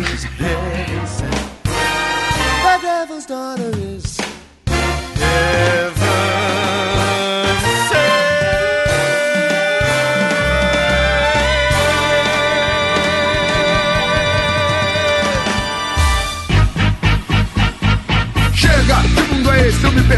Chega, quero sorrir, mudar de assunto. Falar de coisa boa, mas na minha alma ecoa agora um grito. Eu acredito que você vai gritar junto. Nós estamos discutindo aqui então uma série de pontos fundamentais para a nossa vida no dia a dia, desde a maneira como nós interagimos nas redes sociais, a ideia da onda conservadora, a questão da mídia localizada, mas também há um outro ponto importante para a gente discutir, que é a função da representação política na nossa democracia coetânea, na nossa democracia contemporânea. Tem um cientista né, político francês chamado Bernard Manin que ele discute um texto chamado As Metamorfoses da Representação Política. E que ele vai falar que nos dias de hoje, dificilmente uma pessoa vota em duas eleições seguidas no mesmo partido, há uma oscilação entre quem ela vota, e que hoje a gente vive numa chamada democracia de público, que importa muito mais para nós, ou para o público em geral, a figura do candidato, a imagem pública que é construída em torno desse candidato, e que nós vivemos hoje uma série de campanhas de propostas vazias, desfragmentadas e propostas que visam atingir o público. E quem consegue atingir esse ponto de comunicação com o seu público é aquele que então consegue êxito nas eleições. É, esse foi o tema da minha tese. Aí, Então, mas aí, mais uma vez, eu vou. Antes que o André. Vou, lógico, o André é a pessoa mais indicada pra falar isso. Mas eu, mais uma vez, eu vou botar num ponto. Porque o personagem que você estudou no seu doutorado era de que ano? 1940 a 1950. Não é novo, é. Então, é gigante. não é um fenômeno novo. Exatamente. Sabe? Então, tem algumas coisas que nós estamos olhando. Talvez eles estejam potencializados, eles ganharam novos contornos por causa das, das redes sociais, mas quem sempre soube falar com o povo É o carismático. Isso. é o carismático do Exatamente. Weber, que nem necessariamente é carismático. O- o- Não. A gente confunde Uhum. o carismático do Weber porque a gente acha que é aquele cara bonachão que todo mundo ri. Sim. né? O carismático do Weber não é esse, é aquele cara que você olha e confia, né? O Trump. Isso, Pois é, pois aí é. eu não sei se é necessariamente confia, mas é um cara que você. você Ele- enfim, Ele pode não saber o que tá falando, mas parece que sabe. é, Parece você que sabe tá deposita falando. nele uma esperança, né? E aí, assim, como diria o Chacrinha, quem não comunica se estrumbica.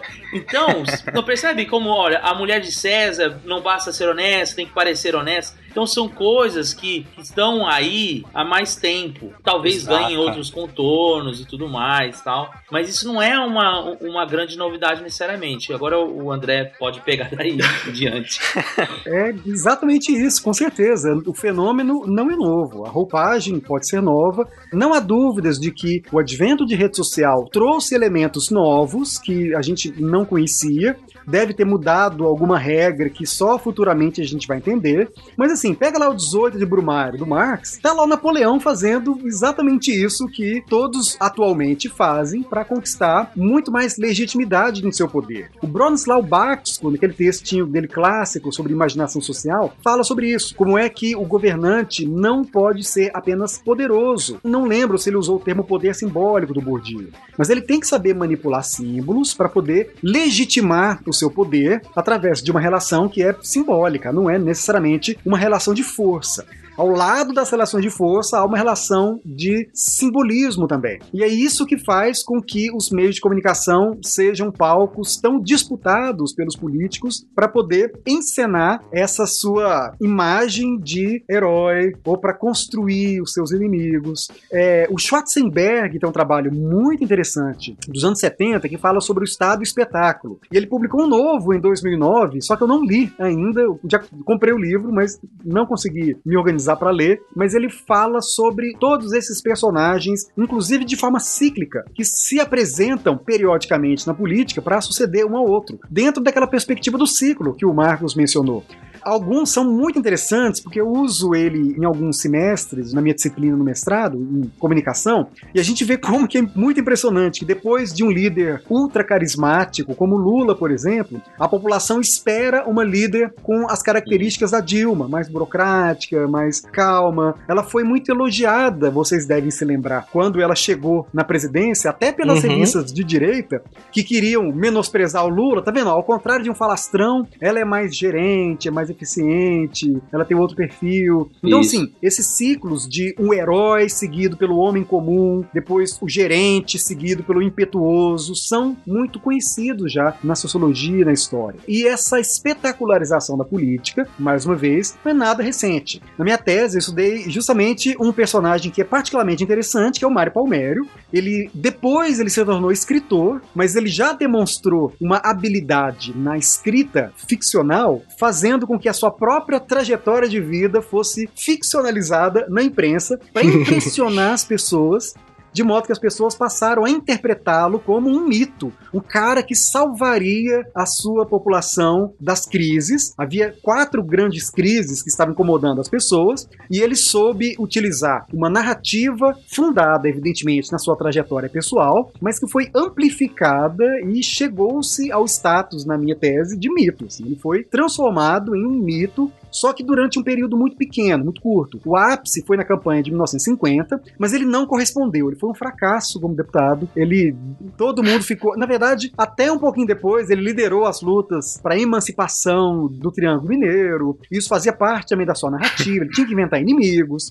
Mas é uma longa história, que não é o, o assunto agora. Mas essa espetacularização da política, ela é permanente e talvez agora só tenha alcançado um, um nível diferente, não sei se é um upgrade, mas é, um- é um- por conta de rede social. Que agora, Uhum. até há pouco tempo, esses políticos tinham mais controle sobre a produção de símbolos que os legitimava. É, quem controlava os meios simbólicos das mídias eram os grupos que atuavam de fato. Só que agora, assim, a coisa Uhum. ficou mais complexa, porque não há controle realmente. Qualquer um pode fazer um, quer dizer, teoricamente, qualquer um pode fazer um viral. A gente sabe que políticos hoje utilizam robôs para ficar replicando conteúdo de forma Uhum. é, incontrolável para subir trending topics. Então, assim, há uma luta de agências de publicidade nas mídias digitais para tentar impor determinado meme que vai, naquele dia, criar uma imagem pejorativa ou positiva daquele personagem. Mas isso é meio incontrolável. É, talvez por isso que a dicotomia hoje seja tão explícita, não sei também. Porque cada grupo tá aí se esforçando para criar uma representação pejorativa do outro e vice-versa. E eu vejo também que, de novo, indo lá pro René Remon, nosso clássico, todo mundo passou por ele. Quem Hum. foi aluno do Ágil e da Teresa lá no, no Unesp, a Bíblia era esse livro, com razão, porque de fato, quando a gente pensa em ideias políticas, eu já mencionei isso aqui, né? A gente sabe que não são os teóricos que vão fazer com que as ideias se tornem viralizadas, para usar o termo de hoje. São as pessoas comuns, são os preconceitos, os lugares comuns, é, os equívocos, as interpretações erradas. Então, é esse, essa balbúrdia, essa cloaca mágica de ideias piradas que fazem com que a imaginação política movimente-se para valer na história. E é aí que a gente vê, por exemplo, nessa espetacularização, coisas como o anticomunista surgindo em pleno século XXI. Então, é muito maluco isso, porque eu- eu- lá nos anos 90, eu, eu, lia jornal, lia Folha de São Paulo, aí a gente já, putz, Muro de Berlim, acabou, pronto, acabou essa doideira de Guerra Fria, estamos em outro momento. Guerra É, Fria. aí, assim, nunca O eu fim da imaginaria. É, o Fukuyama, o fim da história, tá aí o, a supremacia do liberalismo, do Estado Democrático de Direito. E assim, eu não consegui decifrar esse enigma. De onde. Quer dizer, a gente sabe de onde vem isso, tem uns Voldemorts por aí propagando isso, mas eu realmente tenho desconfianças. Eu não tenho certeza se eles realmente acreditam nisso ou se eles têm plena confiança que semear esse tipo de paranoia na imaginação das pessoas é um instrumento calculado, pensado para se colocar como o anti-mal, o anti-demoníaco. Eu realmente não sei, é, porque eu já Hum. vi, por exemplo, o Bolsonaro, em vídeo de uns 10 anos, elogiando o Aldo Rebelo, que é do Partido Comunista, quando ele foi nomeado para ministro. Ai, gente, é o ministro do Exército lá, o da. Do esporte? Filmes do esporte? Não, não, não. Ah, não, tá da defesa. Da defesa. Ministro da defesa, que ia comandar o exército. Aí o Bolsonaro. Depois vocês procurem pela web. Bolsonaro elogia Aldo, Aldo Rebelo. Dizendo, não, o, o Bolsonaro, essa história de comunismo acabou. Isso, isso não tem nada a ver. Ele é uma pessoa íntegra, não- sabe? Sim. E aí hoje a gente vê essa fala tão enfática em relação aos perigos reais do MST tomando as ruas e sequestrando as pessoas. É um discurso tão maluco. A gente vê um macartismo surgindo de intelectuais de direita fazendo listas negras de intelectuais, de músicos que não devem ser ouvidos, devem boicotar, não devem ser convidados, assim. Então há um clima que me parece tão ultrapassado, deveria estar ultrapassado, mas ele não é anacrônico, ele está presente, ele está aí. Então é um dado que, na minha interpretação de manipulação da imaginação social, porque o momento permite, a crise permite a emergência desse tipo de mitologia, é que me parece também fruto dessa espetacularização de gente que se coloca como um líder por conta de a guerra a fantasmas, sabe? Há uma fantasmagoria na política que legitima caras como, por exemplo, o Bolsonaro. Claro, ele deve ter as virtudes dele, ele deve falar coisas que ressoam na vida eh, dos seus adoradores, mas isso é uma. Acho que é um sintoma disso. Então, essa noção de política como um espaço mágico de consumo quase ficcional, de entender os personagens políticos como criaturas que desempenham um papel na sociedade, um papel na cena política, isso está explícito e como o Marx mencionou, isso é bastante antigo. Mas acho que vocês devem ter mais coisas a dizer. É, o que você falou uma coisa que eu pensei que é algo que me preocupa bastante, você relembrou aí o macartismo e a perseguição, umas ideias, né? De certo sentido, eu tenho visto muitos meus colegas, principalmente os que estão no ensino básico, né? Ou mesmo alguns que estão no ensino superior por aí, reclamando um pouco dessa falta de diálogo desses rótulos que são colocados em qualquer tipo de tentativa de discussão um pouco mais, vai, até racional, nem, nem, nem dá para fazer esse tipo de discussão porque as pessoas já acham que você vai se enveredar por um caminho que é comunista e blá blá blá blá. Quer dizer, eu observo isso acontecendo, já observei isso acontecendo em alguns espaços na universidade, né, em diálogos geralmente entre pessoas das ciências sociais e pessoas das ciências exatas, das ciências da saúde, né? Então às vezes você está discutindo e a pessoa fala: "Ah, você enrola muito, fala logo aí o que você quer", né? Isso Uhum. retoma um pouco aquela discussão do anti-intelectual, né? As pessoas querem uma resposta rápida pra coisa, né? Aí a gente fica com aquela nossa mania de desmancha a rodinha, né? Porque é igual as festas de fim de ano, você tá naquela rodinha em família, as pessoas, mas o que tá acontecendo no Brasil, impeachment da Dilma, você começa a explicar pra ela. Então, é a história política do Brasil, as pessoas vão embora, não querem ouvir a resposta, né? Eu acho que o problema nem é a política, sabe? É Não, não coisa. é, não é. É, eu acho que a pessoa vai pro jantar assim. Eu vou perguntar pra ele, porque eu quero saber o por que, que ele pensa isso. Exato. Ou então assim, eu vou perguntar pra ele pra provocar, pra ver ele falando. Provocar, né? exatamente. Porque, na verdade, ela não vai mudar de ideia, ela não quer saber. Não.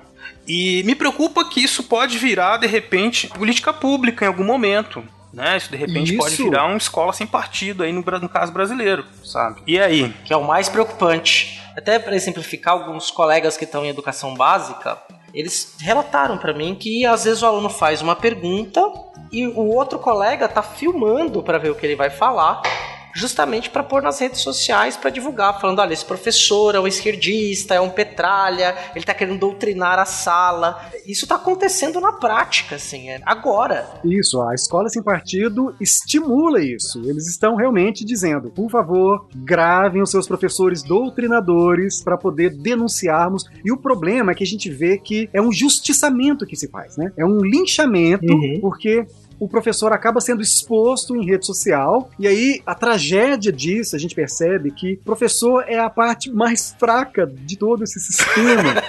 assim, esses caras que dizem isso não têm a noção do que, que é estar em frente a 30, 40, a casos de 50. Eu já dei aula para 70 alunos em universidade de primeiro ano. Assim, para poder Uhum. conquistar a atenção desse pessoal é um esforço. Então, quem dirá para você convencer eles do que quer que seja?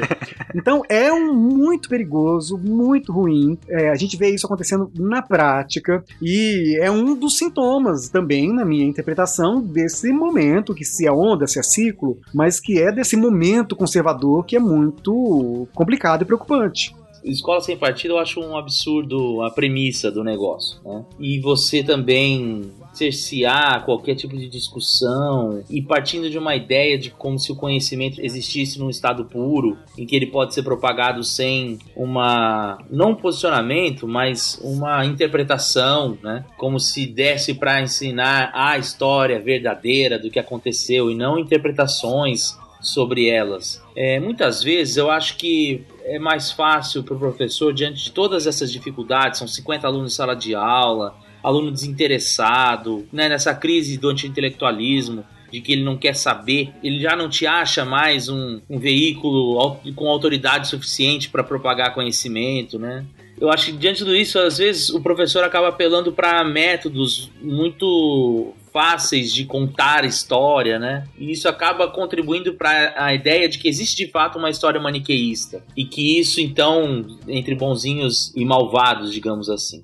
Mas de qualquer forma, eu acho que esse é um ponto, esse escola sem partido, ele engloba vários assuntos que a gente já tratou aqui, né? Tanto essa crise da intelectualidade, do intelectualismo, como esse conservadorismo, né? E digo mais, ele está muito ligado a fenômenos que estão no próprio cotidiano das pessoas. Afinal de contas, a educação ainda está ali naquele ciclo de socialização secundária, né? Já é um momento pós-família, mas que ainda a família tem muita expectativa, então ela ela busca saber, porque também tem o outro lado da moeda, que é quando foi aquele negócio, ó, não vai mais a história não vai mais ensinar a antiguidade clássica, a história não vai mais ensinar, porque agora tem que ensinar só a história do Brasil, é, afro-brasileira, do indígena, não sei o quê. Tinha pai que me parava no corredor do meu prédio e falava: "Como assim meu filho não vai ter mais aula da Grécia, né?" Como é que nós vamos saber mais de onde veio a democracia? Como é que nós vamos saber mais sobre a história do pensamento ocidental?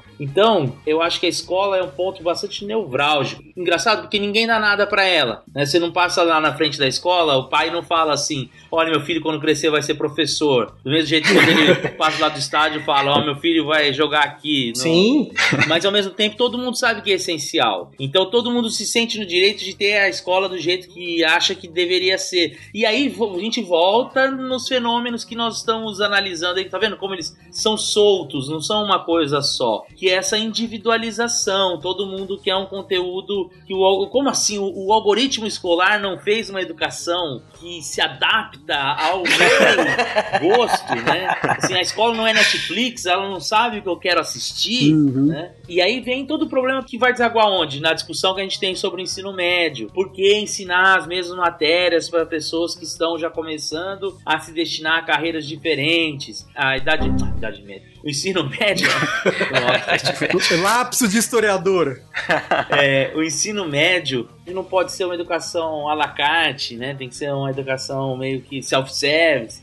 Então, percebe como esses fenômenos que nós estamos tentando ver na política, Uhum. eles também estão dando sinais em outros lugares. Uhum. A educação é um lugar essencial disso, né? Então eu acho que essas coisas estão relacionadas. E que nós estamos perdendo também, né? assim como na discussão política, a gente Pois também é. não consegue uma entrada e falar. A gente fala, mas a gente estava na sala, a gente está formando professor e tal, mas as pessoas, não, mas não é assim, vocês estão doutrinando. Quer dizer, a gente É também está encontrando as mesmas dificuldades de discutir esses assuntos. Eu lembro que eu compartilhei na rede social dos familiares e dos amigos lá no, no Facebook para, olha, votem contra ah, essa escola sem partido. E alguns colegas meus que eu tenho mais altíssima estima, sabe? Pessoas assim que eu confio 100%, que são profissionais excelentes e vieram me falar assim: "Não, por quê? Porque eu fiz escola e lá me ensinaram que o liberalismo era ruim e que o marxismo era bom e que o- os trabalhadores são sempre vítimas, tal, não sei o quê. Enfim, aí você fala assim: não, mas espera aí, não é porque um professor Pois seu é. fez isso. E ele mesmo não se tornou isso. E é uma prova que não funciona, não é doutrinado. É, e que a gente tem que fazer o contrário. Eu acho que o mais engraçado disso é no texto, né, Jaca? Quando começa dizendo que o professor se aproveita da audiência cativa. Ah, gente, pois é. Eu adoraria ter uma audiência cativa. Pois é. Eu quero saber se tinha essa audiência cativa aí, porque na hora da prova eu vejo, eu vejo que não tem. Não tem mesmo. Em lugar nenhum tem audiência. Que isso? Você tá sem noção. Isso é muito uma doideira. Ó, mas é, voltando aqui a um, aquela questão do diálogo, eu acho que nós também temos que fazer uma crítica ou uma autocrítica da esquerda. Porque a esquerda também tá surda. A gente se engaja tal.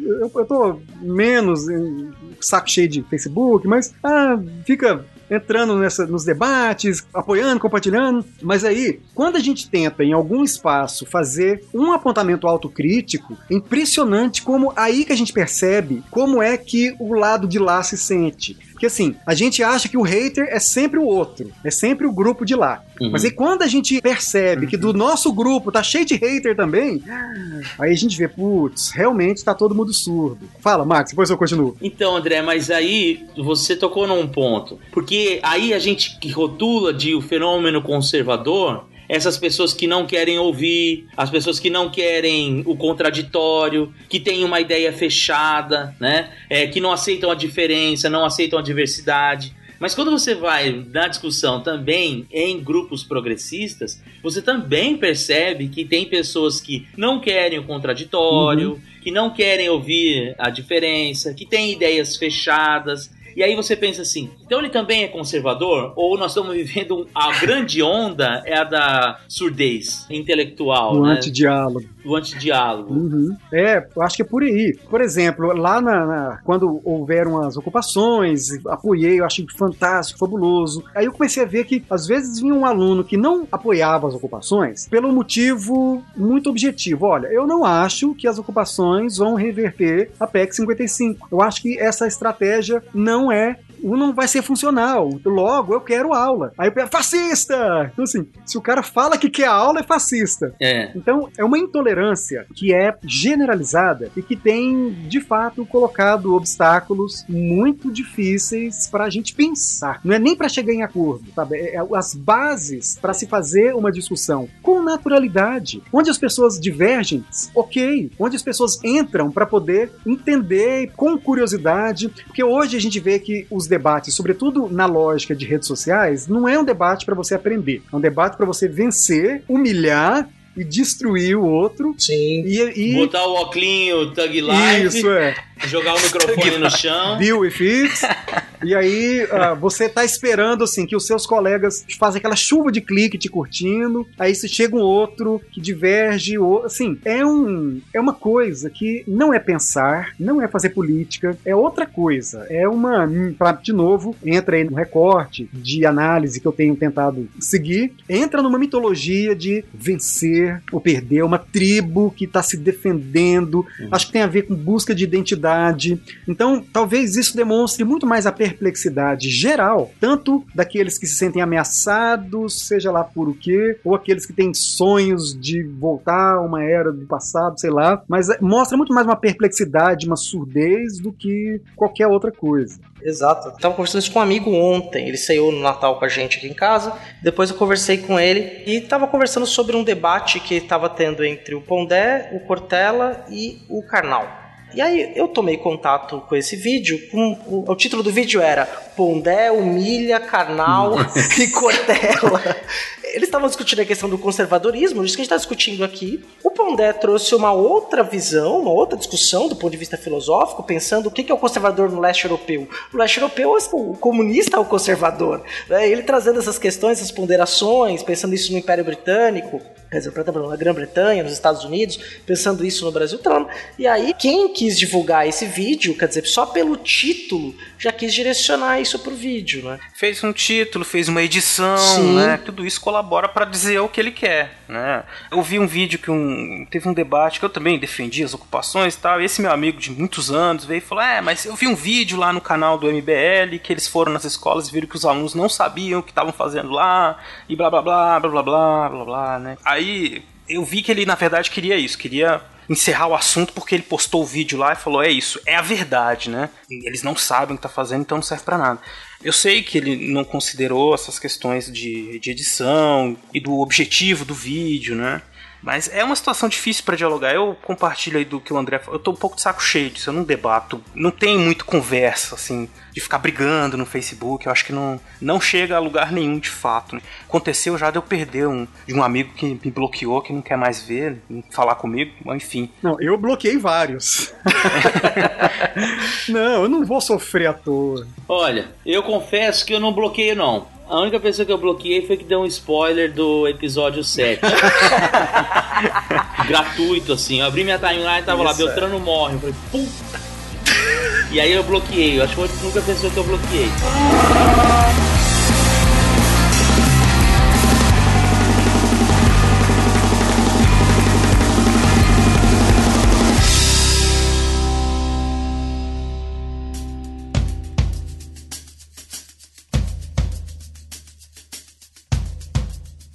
Agora, eu não sei, porque assim, eu falei assim, ah, isso não é nenhum fenômeno novo, isso já aconteceu outras vezes, na década de 80, né? Eu brinquei quando o Trump ganhou, falei, a culpa é de vocês que idolatram tanto a década de 80. Agora nós temos um showman na Casa Branca, uma primeira-ministra mulher conservadora na Inglaterra, um papa pop no Vaticano e um vice-presidente do PMDB presidente no Brasil. É os anos 80, né? Aí até um, veio no comentário uma, uma ex-aluna falou assim, mas esse Papa pop? Eu não acho que ele seja pop. Eu falei, não, calma, tô só fazendo aqui uma generalização em tom de brincadeira. Mas eu não acho que a história seja necessariamente constante Mas eu acho que existem alguns fenômenos que têm uma mesma natureza e evidente, que geram resultados diferentes. E aí eu apelo aqui um pouco de algo também pro André, que tem muito mais conhecimento nessa área, que me parece que todo instrumento que gera maior democratização, seja ela política ou cultural ou de consumo, ela gera desarranjos. Então, se você pega lá no início do século XX, quando as editoras começaram a ganhar espaço, e aí você tinha livros, jornais, panfletos, revistas, que começaram a produzir um fenômeno de criar opiniões para fora do Estado, que é a emergência do próprio intelectual. Você vê surgir o que alguns intelectuais como Ortega y Gasset vão chamar de o homem massa, que tem uma opinião extremamente superficial sobre tudo e que não vai ao fundo. E ele dizia então que era necessário de ter pessoas que eram de fato muito mais inteligentes que as outras, que iluminassem essas pessoas ignorantes. Depois você tem ali o surgimento, a popularização do rádio, depois da televisão, e agora nós estamos vivendo um momento da internet. E me parece que toda vez que existem esses instrumentos que geram uma maior democratização, seja da emissão de opinião, ou então no voto, ou no consumo, a gente percebe esse desarranjo. No caso do Brasil, a gente teve uma década inteira de expansão. Você vai dizer se o Lula foi comunista ou foi comunista, que for que não, se foi justiça social ou se não fez justiça social, mas uma coisa é inegável, as classes mais baixas passaram a consumir com mais voracidade e tiveram produtos direcionados a elas, inserção em universidades e tudo mais, e ao mesmo tempo o fenômeno da internet, né? Então gera um pouco desse desarranjo que nós estamos vendo e talvez agora seja um momento de reação e de uma futura acomodação, né? Claro que lá atrás o negócio desenrolou para um lado que ninguém quer de novo, que foram guerras, guerras mundiais. Não sei se existe um clima para isso, né? Enfim, aí é uma, uma discussão para outra coisa, de política internacional, tudo mais. Mas por outro lado, me parece que toda vez que a gente vive momentos de experimentos de expansão da democracia ou de participação de setores populares que antes não estavam inseridos nas discussões ou na possibilidade de emissão né, de conteúdo, a gente percebe esses não desarranjos, porque desarranjos sugerem uma coisa negativa, mas de reformulação, né, de padrões de sociabilidade e tudo mais. E eu acho interessante que isso também vem para os dois lados, né? Porque essa última onda aí, que seria internetica, né, das internets, ela também gera o que a pessoa sinta que o que ela tem para falar é mais importante que a das outras, né? E que a pessoa Uhum. que não está querendo ouvi-la está desconsiderando. Aí desenvolve para uma série de porquês, ou é homofobia, ou é misoginia, ou é, enfim. E aí surge o tal de lugar de fala, né? Então a gente tem todas esses, essas questões que trazem necessidade de uma reorganização que nós ainda não conseguimos encontrar elementos capazes de, de nos dar liga novamente. E, Curiosamente, num momento que passou até paradoxal, onde existem vários caminhos de comunicação. É. E talvez seja isso que um pouco do que o André falou, porque ainda a gente não consegue racionalizar o problema, então a gente nem consegue propor uma solução, né, necessariamente para ele. Quer dizer, até pra interpretar, né, o problema é difícil. É, então, por isso que eu acho que talvez uma das ações que até a educação pode fazer, eu tô até dizendo isso por conta da série que eu tô produzindo sobre o Paulo Freire, que é um autor muito citado pela esquerda, odiado pela direita, mas Uhum. raramente lido. lido. Impressionante. Esses dias, em uma reunião de greve lá da UEL, eu mencionei: olha, o Paulo Freire, aqui nesse capítulo de Pedagogia da Autonomia, diz que nós devemos repensar a estratégia da greve como luta política. Não é deixar de lutar, mas é perceber que os tempos históricos se transformam e as formas de luta também. Mas é uma, uma outra história. Mas sobre o papel da educação, me parece que talvez uma das coisas importantes que eu entendo, até para uma prática revolucionária, é fazer com que o gosto pela curiosidade seja muito mais intenso do que o gosto por querer agarrar as suas verdades e querer provar aquelas frações de verdade que você já sabe. Só que até isso é difícil, porque a gente percebe as pressões em rede social, voltando ao, a esse problema, que os colegas, que a galera da esquerda oferece quando você entra sem ter uma posição definida. Porque parece que você está isentão e isso é fugir da luta. Então você está sendo no meio do muro, está sendo um covarde Uhum. se você não se posiciona imediatamente em favor ou contra alguma coisa. Parece que ter dúvida virou uma fraqueza, virou uma covardia. E não é hora para ter dúvida, é hora de luta. E se então, esse espírito de manada tem me incomodado muito, ainda que eu concorde com as causas, mas me parece que essa história de entrar na roda e não parar para pensar tem sido desastroso. A a esquerda tá perdendo todas Sim, de sim. 2014 para cá. Achou que ganhou a eleição, foi uma ilusão, foi uma eleição natimorta. Acho que Uhum. tava meio claro desde a, sabe, desde aquela época a gente viu que foi uma, uma vitória com uma cara de derrota. Mas tá perdendo todas, todas, todas, todas. A gente tá sendo massacrado, perdemos a guerra de memes e continua com a mesma estratégia. sabe? Não quer perguntar, não quer fazer autocrítica. Isso veio de uma experiência bem clara. Eu já fui, nos últimos três anos, eu fui orientador de gay, de evangélica, de um cara que era ultracatólico, ele, ele quis citar o Ratzinger na sua monografia.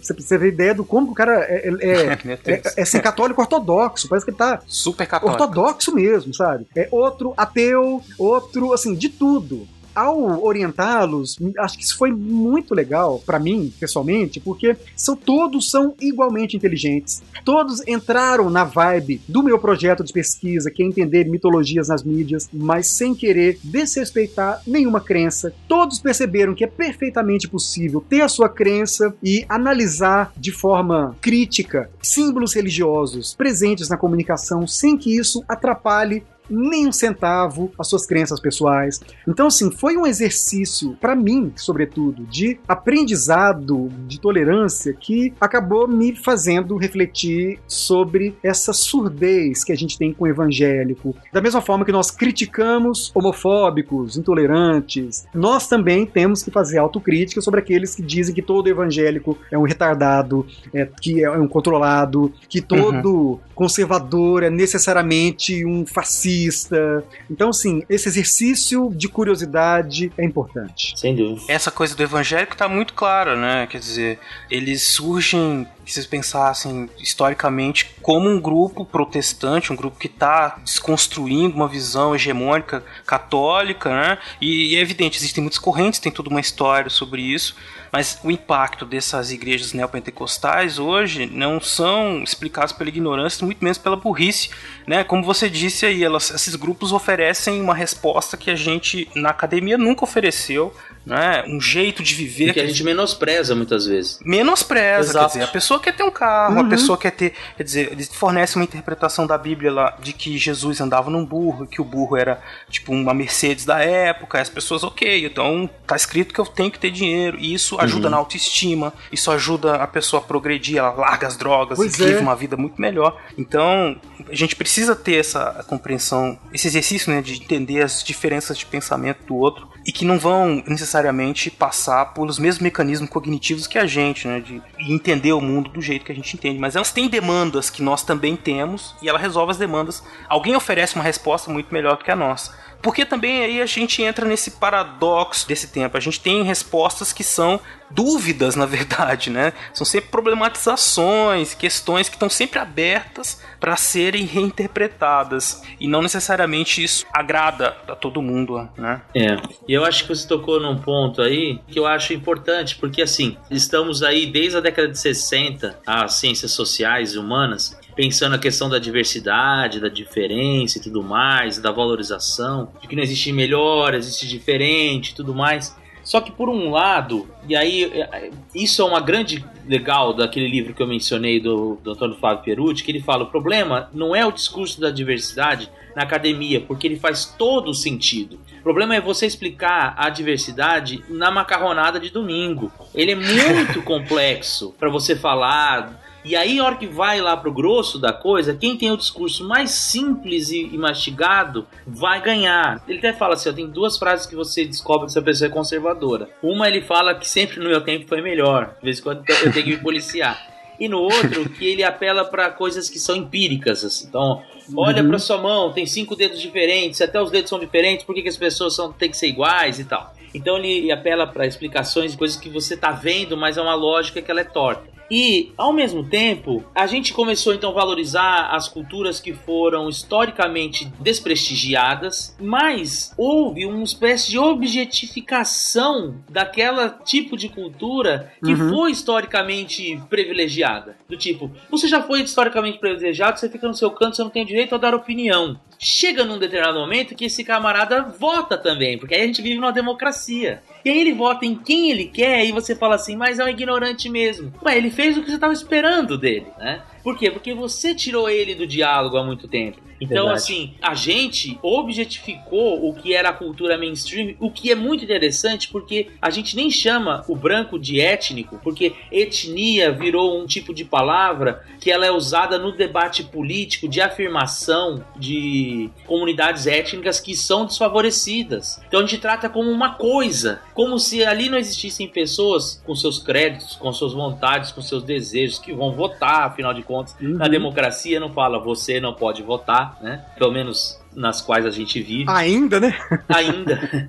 Então aí a gente trata essa ideia de existe toda uma beleza nos ritos do candomblé, por exemplo, e aí o cara que vai lá na fogueira dos empresários tá indo lá só porque ele é um debilóide, só porque ele quer comprar um carro, né? Eu dou aula de escravismo moderno e identidades afro-brasileiras, e aí toca nesse ponto da questão da religiosidade, porque as pessoas acham que a religião sempre manipula as outras. Mas existe uma troca ali, e ela sente que ela ganhou. E aí entrei em contato com algumas pesquisas que falavam isso, que a- às vezes a mulher apanhava em casa, o marido comia o dinheiro dela com cachaça, e aí o pastor arruma um emprego pro cara dentro da igreja, ele para de bater nela, o salário vira dois, ele para de, de beber o salário dela, e aí ela consegue ter comprar uma televisão e o que o pastor pedir ela vai fazer, porque em tese foi Deus quem fez isso por meio do pastor, mas percebe que é uma relação extremamente que ela viu um resultado concreto, né? E aí você vai falar pra ela assim, não, você não pode fazer o que o seu pastor tá falando. Por quê? Ele resolveu aqui boa parte dos meus problemas, não? Mas aí a gente olha desse jeito que você falou. A gente olha e fala assim: ah, não é possível. O cara que é crente, lavagem cerebral. Que ah, o Edir Macedo vai lá e fala num tom de voz que as pessoas ficam hipnotizadas, né? Uhum. Igual o Homer Simpson, né? A Lisa fala pra ele: pai, você não pode ir lá porque você é uma pessoa altamente influenciável. Aí ele fala em seguida: eu sou uma pessoa altamente influenciável. então aí a gente acha que as pessoas vão É. lá no culto só porque elas são altamente influenciáveis. Né? Então não tivessem demandas que são atendidas. Uhum. É, e o que, evidentemente, não nos impede de fazer a crítica, de pensar alternativas, de pensar outras possibilidades, mas É concordo realmente. Essa falta, essa surdez que é talvez o problema. A gente está muitas vezes deixando de considerar elementos importantes para fazer a crítica. Talvez essa é a grande questão. Não é possível desconsiderar essas questões. Eu me lembrei durante uma fala de uma palestra. Eu participei de um evento na BCZ ano passado que falou o cônsul da Índia. Eu fiz uma pergunta para ele: olha, como é que a gente faz para poder estabelecer alguns incentivos para fazer intercâmbios culturais entre Brasil e Índia? E ele foi extremamente pragmático, de um jeito que eu fiquei. Os caras não é diplomata à toa, né? não é cônsul à toa. Falou: olha, enquanto tiver crise econômica, é perda de tempo pensar em investir em cultura. Então, a gente só vai poder investir em cultura quando a gente tiver com a coisa básica resolvida. Então, tá vendo que talvez isso também, em momentos de crise, as pessoas querem se virar, querem coisas muito objetivas. Claro, eu quero pagar minhas contas, eu quero um empréstimo, eu quero pagar meus empréstimos. E aí é um discurso que parece que a esquerda não tem. Lula parece que ele conseguiu É. na época dele. Tanto é que fez o sucesso. Imagina, o cara saiu, aprovação, e é isso. É- Era unanimidade 100%. Fez a Dilma. Elegeu o poste. Já que, já que isso aqui virou um, né, virou um divã da autocrítica, porque o Lula é um tipo de americanismo. O Lula é o cara que saiu do nada, que venceu na vida e que por seus esforços próprios prosperou e que agora toma um vinho de dois mil reais e não deixa ele beber o vinho de dois mil reais. Você pega aquele discurso que ele faz logo depois que ele teve lá a condução coercitiva, é um discurso de não deixam eu ter a minha vida que eu lutei tanto pra ter. Por que, que eu não posso ter as coisas que as pessoas têm, né? É verdade. E aí tem muito disso, assim. Ah, vocês não gostam porque agora o pobre pega avião e não sei o quê. Que são discursos de consumo. Uhum. O Reagan falava uma coisa assim, que todo imigrante é republicano, mas ainda não sabe, né? Por que, que ele dizia isso? Porque antes do Trump, os republicanos eram o estado mais enxugado. O imigrante quer o quê? Menos estado. Quanto menos gente aqui pra pegar imposto meu e vai descobrir que eu sou ilegal ou qualquer outra coisa do tipo, é melhor. né? Então o que você tem de cubanos na Flórida que são republicanos é uma enormidade. Então, assim, tem problemas que são pragmáticos e o cara quer resolver ali, enfim. E que a gente às vezes classifica isso como futilidade ou qualquer coisa outra do tipo e, e acha que isso não pode nem entrar na conta, porque se entrar na conta o mundo tá errado. Pois é. Ainda sobre a questão da onda, ciclo, seja que for lá, conservador, eu tenho percebido também que nesse discurso de multiculturalismo, a esquerda também tem idealizado além da conta e aí se frustra quando percebe que a sua idealização não convence. Pra ser bem explícito. A gente acreditou nisso. Uhum. A gente acreditou muito no multiculturalismo. Pois é, então, sabe, e aí a gente menosprezou as tensões, os conflitos, e aí a gente também deixou de fazer uma coisa que, de novo, o Paulo Freire, uma leitura simplista por não ter lido de Paulo Freire, na minha interpretação, acabou provocando um problema para a esquerda. Paulo Freire deixa claro nos livros dele: eu nunca disse que intelectual tem que ficar rodeando, feito uma mosca, os saberes das pessoas simples, das, das comunidades. Não é isso. Agora, não tem também que chegar de forma arrogante e dizer o que, que as pessoas têm que fazer. Isso é um erro. Às vezes a esquerda faz. Ele critica isso no livro dele. O que a gente tem que fazer é, com essas pessoas, nos superarmos juntos. Então, os saberes ingênuos populares não devem ser celebrados pela esquerda, mas eles são uma oportunidade para que juntos a gente supere a partir dos diálogos entre inteligências. Então, ele o tempo todo ele é dialético, ele é marxista, ele não fala em manutenção. Ele não é igual aqueles folcloristas que dizem que índio tem que ser daquele jeito, e se você não se comportar como um índio, você não é índio. Ah, que absurdo, o índio tá querendo uma televisão, que absurdo, o índio tá colocando fitinhas coloridas. Como se índio é um devir, índio não é um, um objeto, não é um, um animal, ele tá participando da sociedade. Então, a folclorização da cultura, em vez da sua incorporação crítica, o relativismo também, ele já era para ter sido resolvido. A ONU tem hoje, e a Unesco tem uma Secretaria dos Direitos Culturais, que é uma coisa fabulosa e, infelizmente, pouco incorporada ainda no discurso de esquerda. Direitos culturais resolve o problema do relativismo porque fundamenta na ideia de que todas as pessoas têm o direito de usufruir dos bens culturais, materiais e imateriais da sua comunidade no entanto, qualquer indivíduo tem também o direito de recusar os valores culturais da sua comunidade. Ou seja, Uhum. é, resolve o relativismo porque se alguém não quer se submeter a uma prática que individualmente ela considera ser violenta, ela deve ter assegurado esse direito. Ou seja, é uma coisa liberal. E aí faz com que a gente tenha, ao ignorar esse tipo de reflexão, ao querer talvez forçar uma coletivização de tudo, uma, às vezes até uma subordinação que fere individualidades. Eu nem penso isso como liberal, mas eu penso isso mais como o meu espírito anarquista, do individualismo anarquista, do que talvez do individualismo liberal. Mas é esse problema, esses obstáculos que a esquerda colocou a si mesmo, e na minha interpretação, por falta de teoria, por falta de leitura, de ler Martim Barbeiro, que tem uma relação super inteligente sobre consumo, sobre trocas, sobre hibridismo, Canclini, que vê com muita inteligência as relações entre culturas subalternas e hegemônicas, as apropriações que nós fazemos de referências externas, que não são necessariamente aquelas referências que os frankfurtianos dizem que estão nos chupando o cérebro, que estão acabando com a nossa identidade. Há trocas mais intensas que devem ser problematizadas. Claro. Ou seja, a gente vê o cinema de Hollywood avassalador batendo na nossa carteira, mas por outro lado, isso tem que ser criticado, mas por outro lado, há sutilezas, há tensões que estão sendo desconsideradas. E aí entram esses discursos mais conservadores e de direita com respostas mais concretas, como o Marcos mencionou. A ameaça à identidade, a ameaça aos valores. Então parece que a esquerda faz isso, mas não diz, e a direita faz e diz. Então, de certa forma, eles não é que eles são honestos, ou, ou talvez honestos, mas cínicos também, ou como é o Ponder, ele assume o cinismo dele com muita naturalidade, sem o idealismo bombocista que a gente acredita ainda. Nós somos utópicos, né? nós queremos isso, mas talvez Uhum. esse idealismo acrítico tenha atrapalhado a nossa comunicação. Talvez quando acusam a esquerda de ser hipócrita, parece que a gente tá numa uma dicotomia meio escolha de Sofia, né? Você vai ser ou cínico ou hipócrita. Então, é, tá difícil é, a gente escolher. Então, essa autocrítica parece que é o primeiro ponto pra gente deixar de ser uma coisa ou outra. Por isso, talvez, num hangout sobre conservadorismo, a gente tá detonando a esquerda.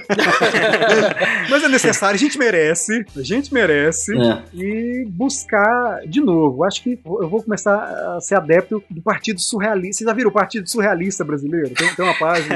Pra mim é melhor. Eu acho que é por aí. Na faculdade, eu e um colega, a gente, quer dizer, ele fundou o partido com outros camaradas e depois eu entrei, que era o Partido Anarco Burocrata Brasileiro. É por aí. Eu acredito nisso. Ou seja, no Brasil, tudo é possível. Pode resgatar o Stanislau Ponte Preta. pois é. A gente tá precisando disso, sabe? Tá precisando de sair fora dessa manada. Eu acho que esse é o caminho. É, fazendo por- isso por meio de conversas como um podcast, um canal no YouTube, livros e o- os meios que a gente pode ter. Eu quero agradecer muito aí ao André, ao Marcos por terem aceitado esse nosso convite.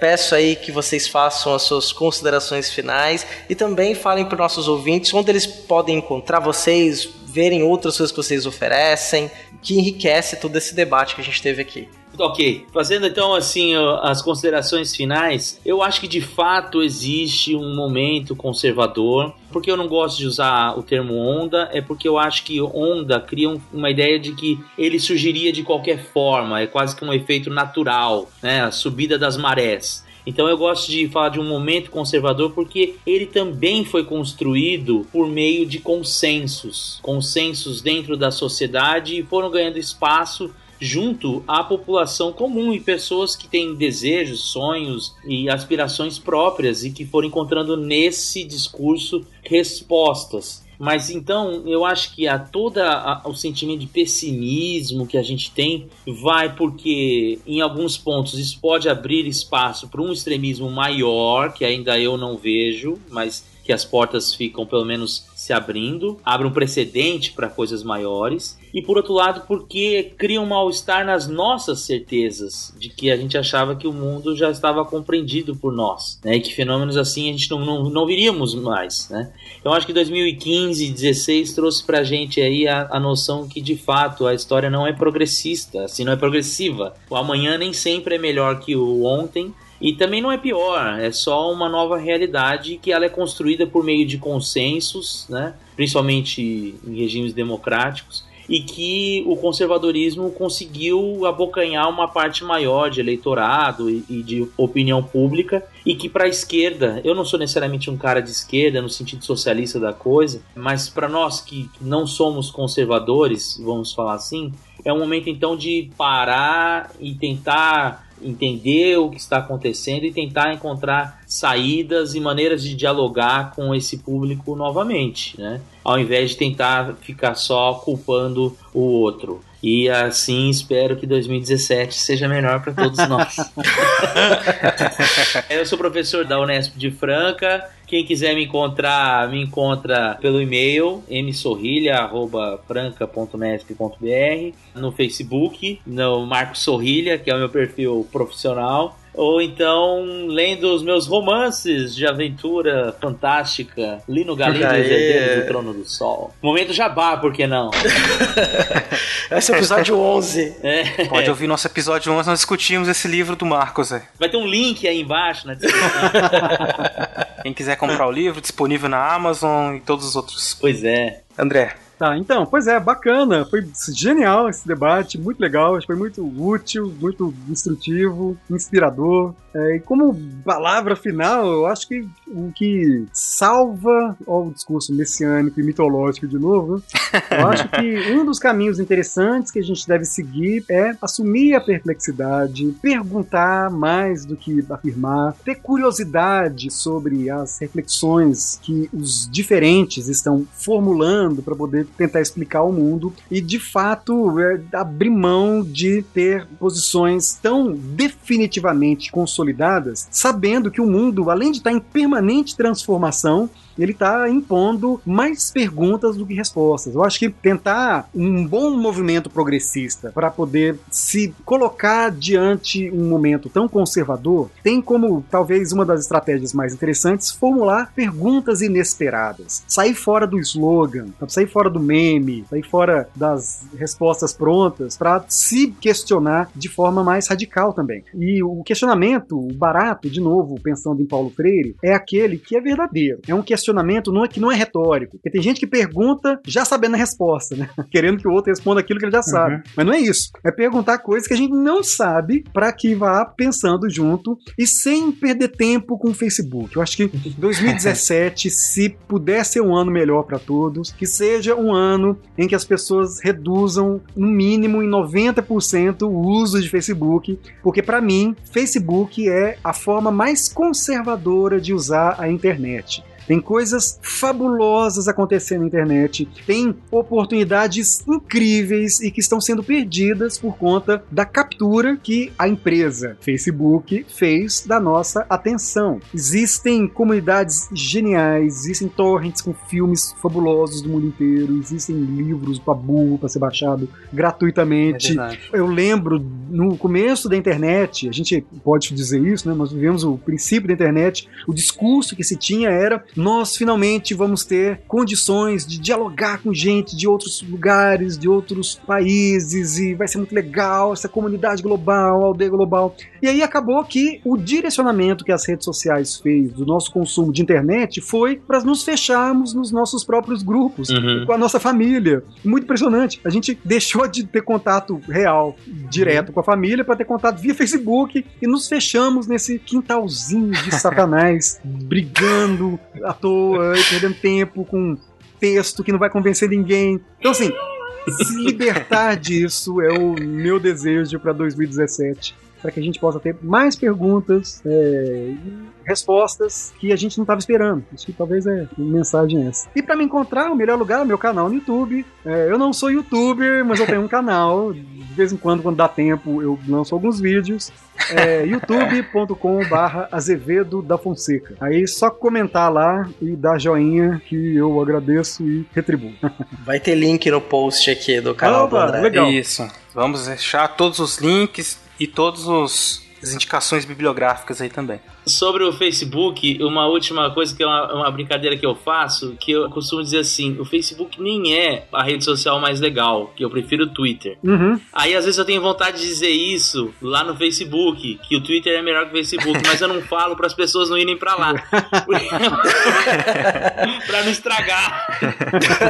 Não, eu já fiz música pra haters, agora eu quero fazer uma Genial. música pra alugar esses caras que comentam os posts da gente, enchendo o saco, sabe? Você posta alguma Uhum. coisa lá e vem um cara enchendo o saco, ah! aí a música vai chamar Ai que preguiça de você. A gente pode usar a música do hater pra fechar o episódio, André? Claro, perfeito, nossa, com certeza. Então já temos trilha sonora pro final aí. Bom, pessoal, queria agradecer aí vocês. Aprendi muito, acho que foi um papo muito legal, viu? E deixou essa sensação de autocrítica aí, que é muito importante como uma perspectiva para 2016, repensar todas as nossas posições, nossas leituras de mundo, ter a humildade, né, de reconhecer o que pode ser mudado, o que não pode ser. Gostei muito também da ideia da, da curiosidade, né? A gente que coincidentemente tem filhos aí numa idade que tá mais ou menos parecida, mas enfim, crianças são sempre muito curiosas, muito questionadoras, né? Eu tenho percebido isso. E eles inventam uma solução ou inventam uma explicação para aquilo, e a gente perde e vive no reino das convicções, né? E eu tenho aprendido muito isso com meu filho, essas possibilidades de interpretação aí, mesmo as mais malucas do mundo, assim, né? Eu acho que é importante. Parece simples, mas é voltar os olhos para isso, né? Para simplificação que ao mesmo tempo é questionadora, assim, que a gente vai querer tentar entender pelos olhos das crianças. E eu só espero para 2017 que não seja revelado que nós estamos vivendo numa realidade controlada por computadores, né? Uma simulação de computador. Ah, essa hipótese Ah, séria. mas eu tenho, eu tenho esperança disso, cara. Porque eu, eu, enquanto um programa, eu posso ser reativado em algum futuro, pelo menos. É verdade. É, é a minha única esperança na pós-vida. Eu acabei de ler aquele Sapiens do Yuval Harari. Harari. Putz, fenomenal. Recomendo muito. Ele é historiador. Ele é um texto super, muito bem articulado, sabe? Ele escreve muito bem. Você lê assim, de boa, apesar de ser um livro grande. Ele escreveu um outro, chama Homo Deus, Uhum. que eu tô pra ler agora também, e que é uma espécie de continuação. Ele pega o problema das tecnologias e vai desenvolvendo. Mas o Sapiens, assim, é um textão. Acho que o Obama recomendou ele como um dos 10 livros que ele recomenda, assim, pra se ler. Mas ele tem razão, porque ele nos coloca uma panorâmica da história da humanidade muito convincente. Acho que o panorama que ele estabeleceu foi muito bem realizado, sabe? E aí, e como, de novo, ele é um historiador que tem uma, uma visão ampla e nessa amplitude ele conta a história da humanidade com essa perspectiva muito poderosa e é uma sugestão de leitura aí para fazer um 2017 mais humano. Legal. Então, assim como o Beraba nos disse de maneira muito boa mesmo, esse papo foi extremamente rico. A gente conversou de muitas coisas. Nós falamos sobre história e cultura política, podemos dizer assim, porque entrou vários elementos da nossa sociedade, do dia a dia. E o mundo não é um lugar simples, não é um lugar para você ter todas as certezas dele. Pelo contrário, o mundo é um lugar que a gente vai se perguntar sempre sobre ele. Ele não é um lugar que está pronto, é um lugar sempre em construção. O que a gente vai chamar de conservador, de liberal, de progressista, são construções históricas na qual nós, enquanto aí historiadores, colocar o André também nessa categoria, um jornalista com doutorado em história, também um historiador, vamos nos perguntar sempre essas inquietações, as questões que vão serem colocadas. Espero que nosso ouvinte tenha aproveitado nosso primeiro episódio de 2017.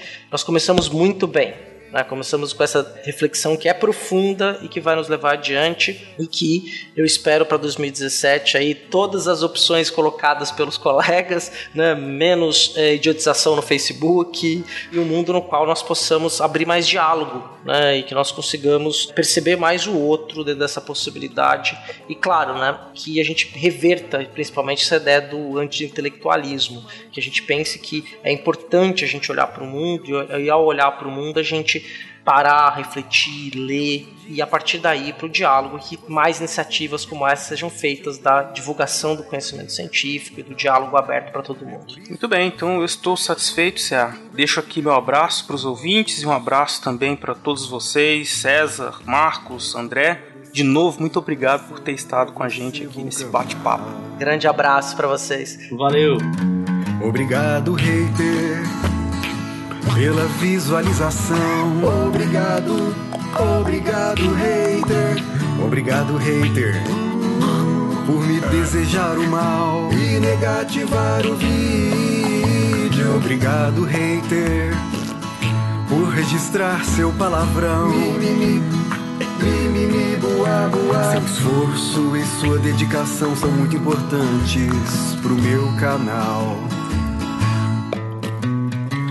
Toda interação, mesmo xingando, ajuda muito a viralizar o vídeo. Porque quando interage, você aciona os algoritmos de recomendação do YouTube. E aí o YouTube passa a recomendar o vídeo pros contatos do seu círculo. No Google Plus, no Google Plus. Eles assistem também. E interagem também. E muitos gostam. E também acionam os algoritmos. E aí o YouTube passa a recomendar o vídeo pros amigos de seus amigos. Obrigado, amigo do hater. E com mais interação, o vídeo alcança um público cada vez maior. E o amigo do amigo do amigo do. E como sou parceiro do YouTube, eu sou recompensado por essas visualizações. Ao me xingar, você me ajuda como se fosse meu fã. E é. E mesmo se você usa Adblock, a interação continua valiosa. Obrigado, mesmo se usa Adblock. Porque, como eu disse, os algoritmos que você aciona que ajudam a viralizar o Xinga, vídeo. xinga, xinga, xinga mais. E é por isso que eu costumo liberar os xingamentos retidos pelos filtros de moderação. Porque para o YouTube, o que vale é interação. E a minha autoestima é boa. Hater, você é o segredo do meu sucesso.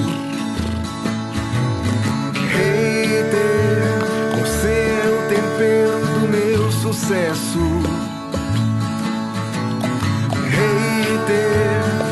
É o sintoma do meu sucesso.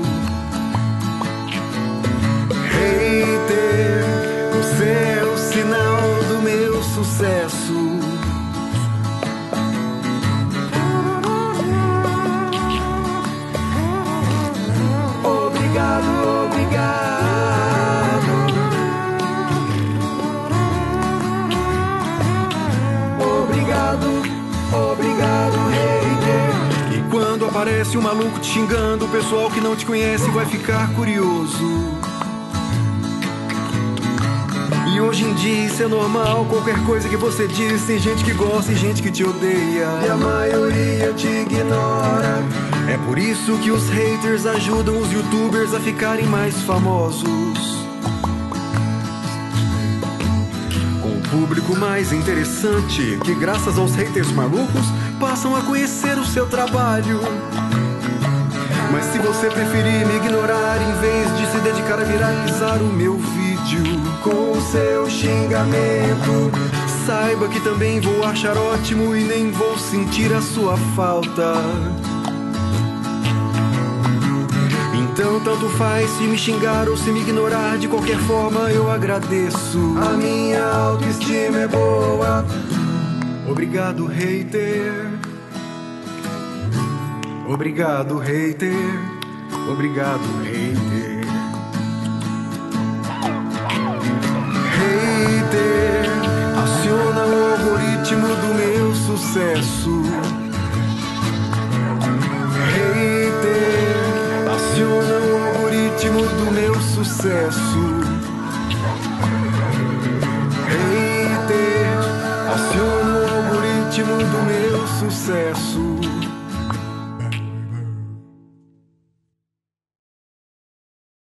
Falou da Mariola, eu entrei no, no- no Google, né? Procurei imagens de Mariola, fiquei viajando com a Mariola. Acho, que, acho que a Mariola não custa um real, não, cara, na boa. Não, deve ser mais caro. O doce de banana, né? É, Mariola. Ai, lembrei do Sr. K. É, quer a é. Mariola, quer a Mariola. Cara, a Mariola, ela é foda aqui no Google. Tudo que você queria saber sobre Mariola. Fotolog, tem um fotolog de.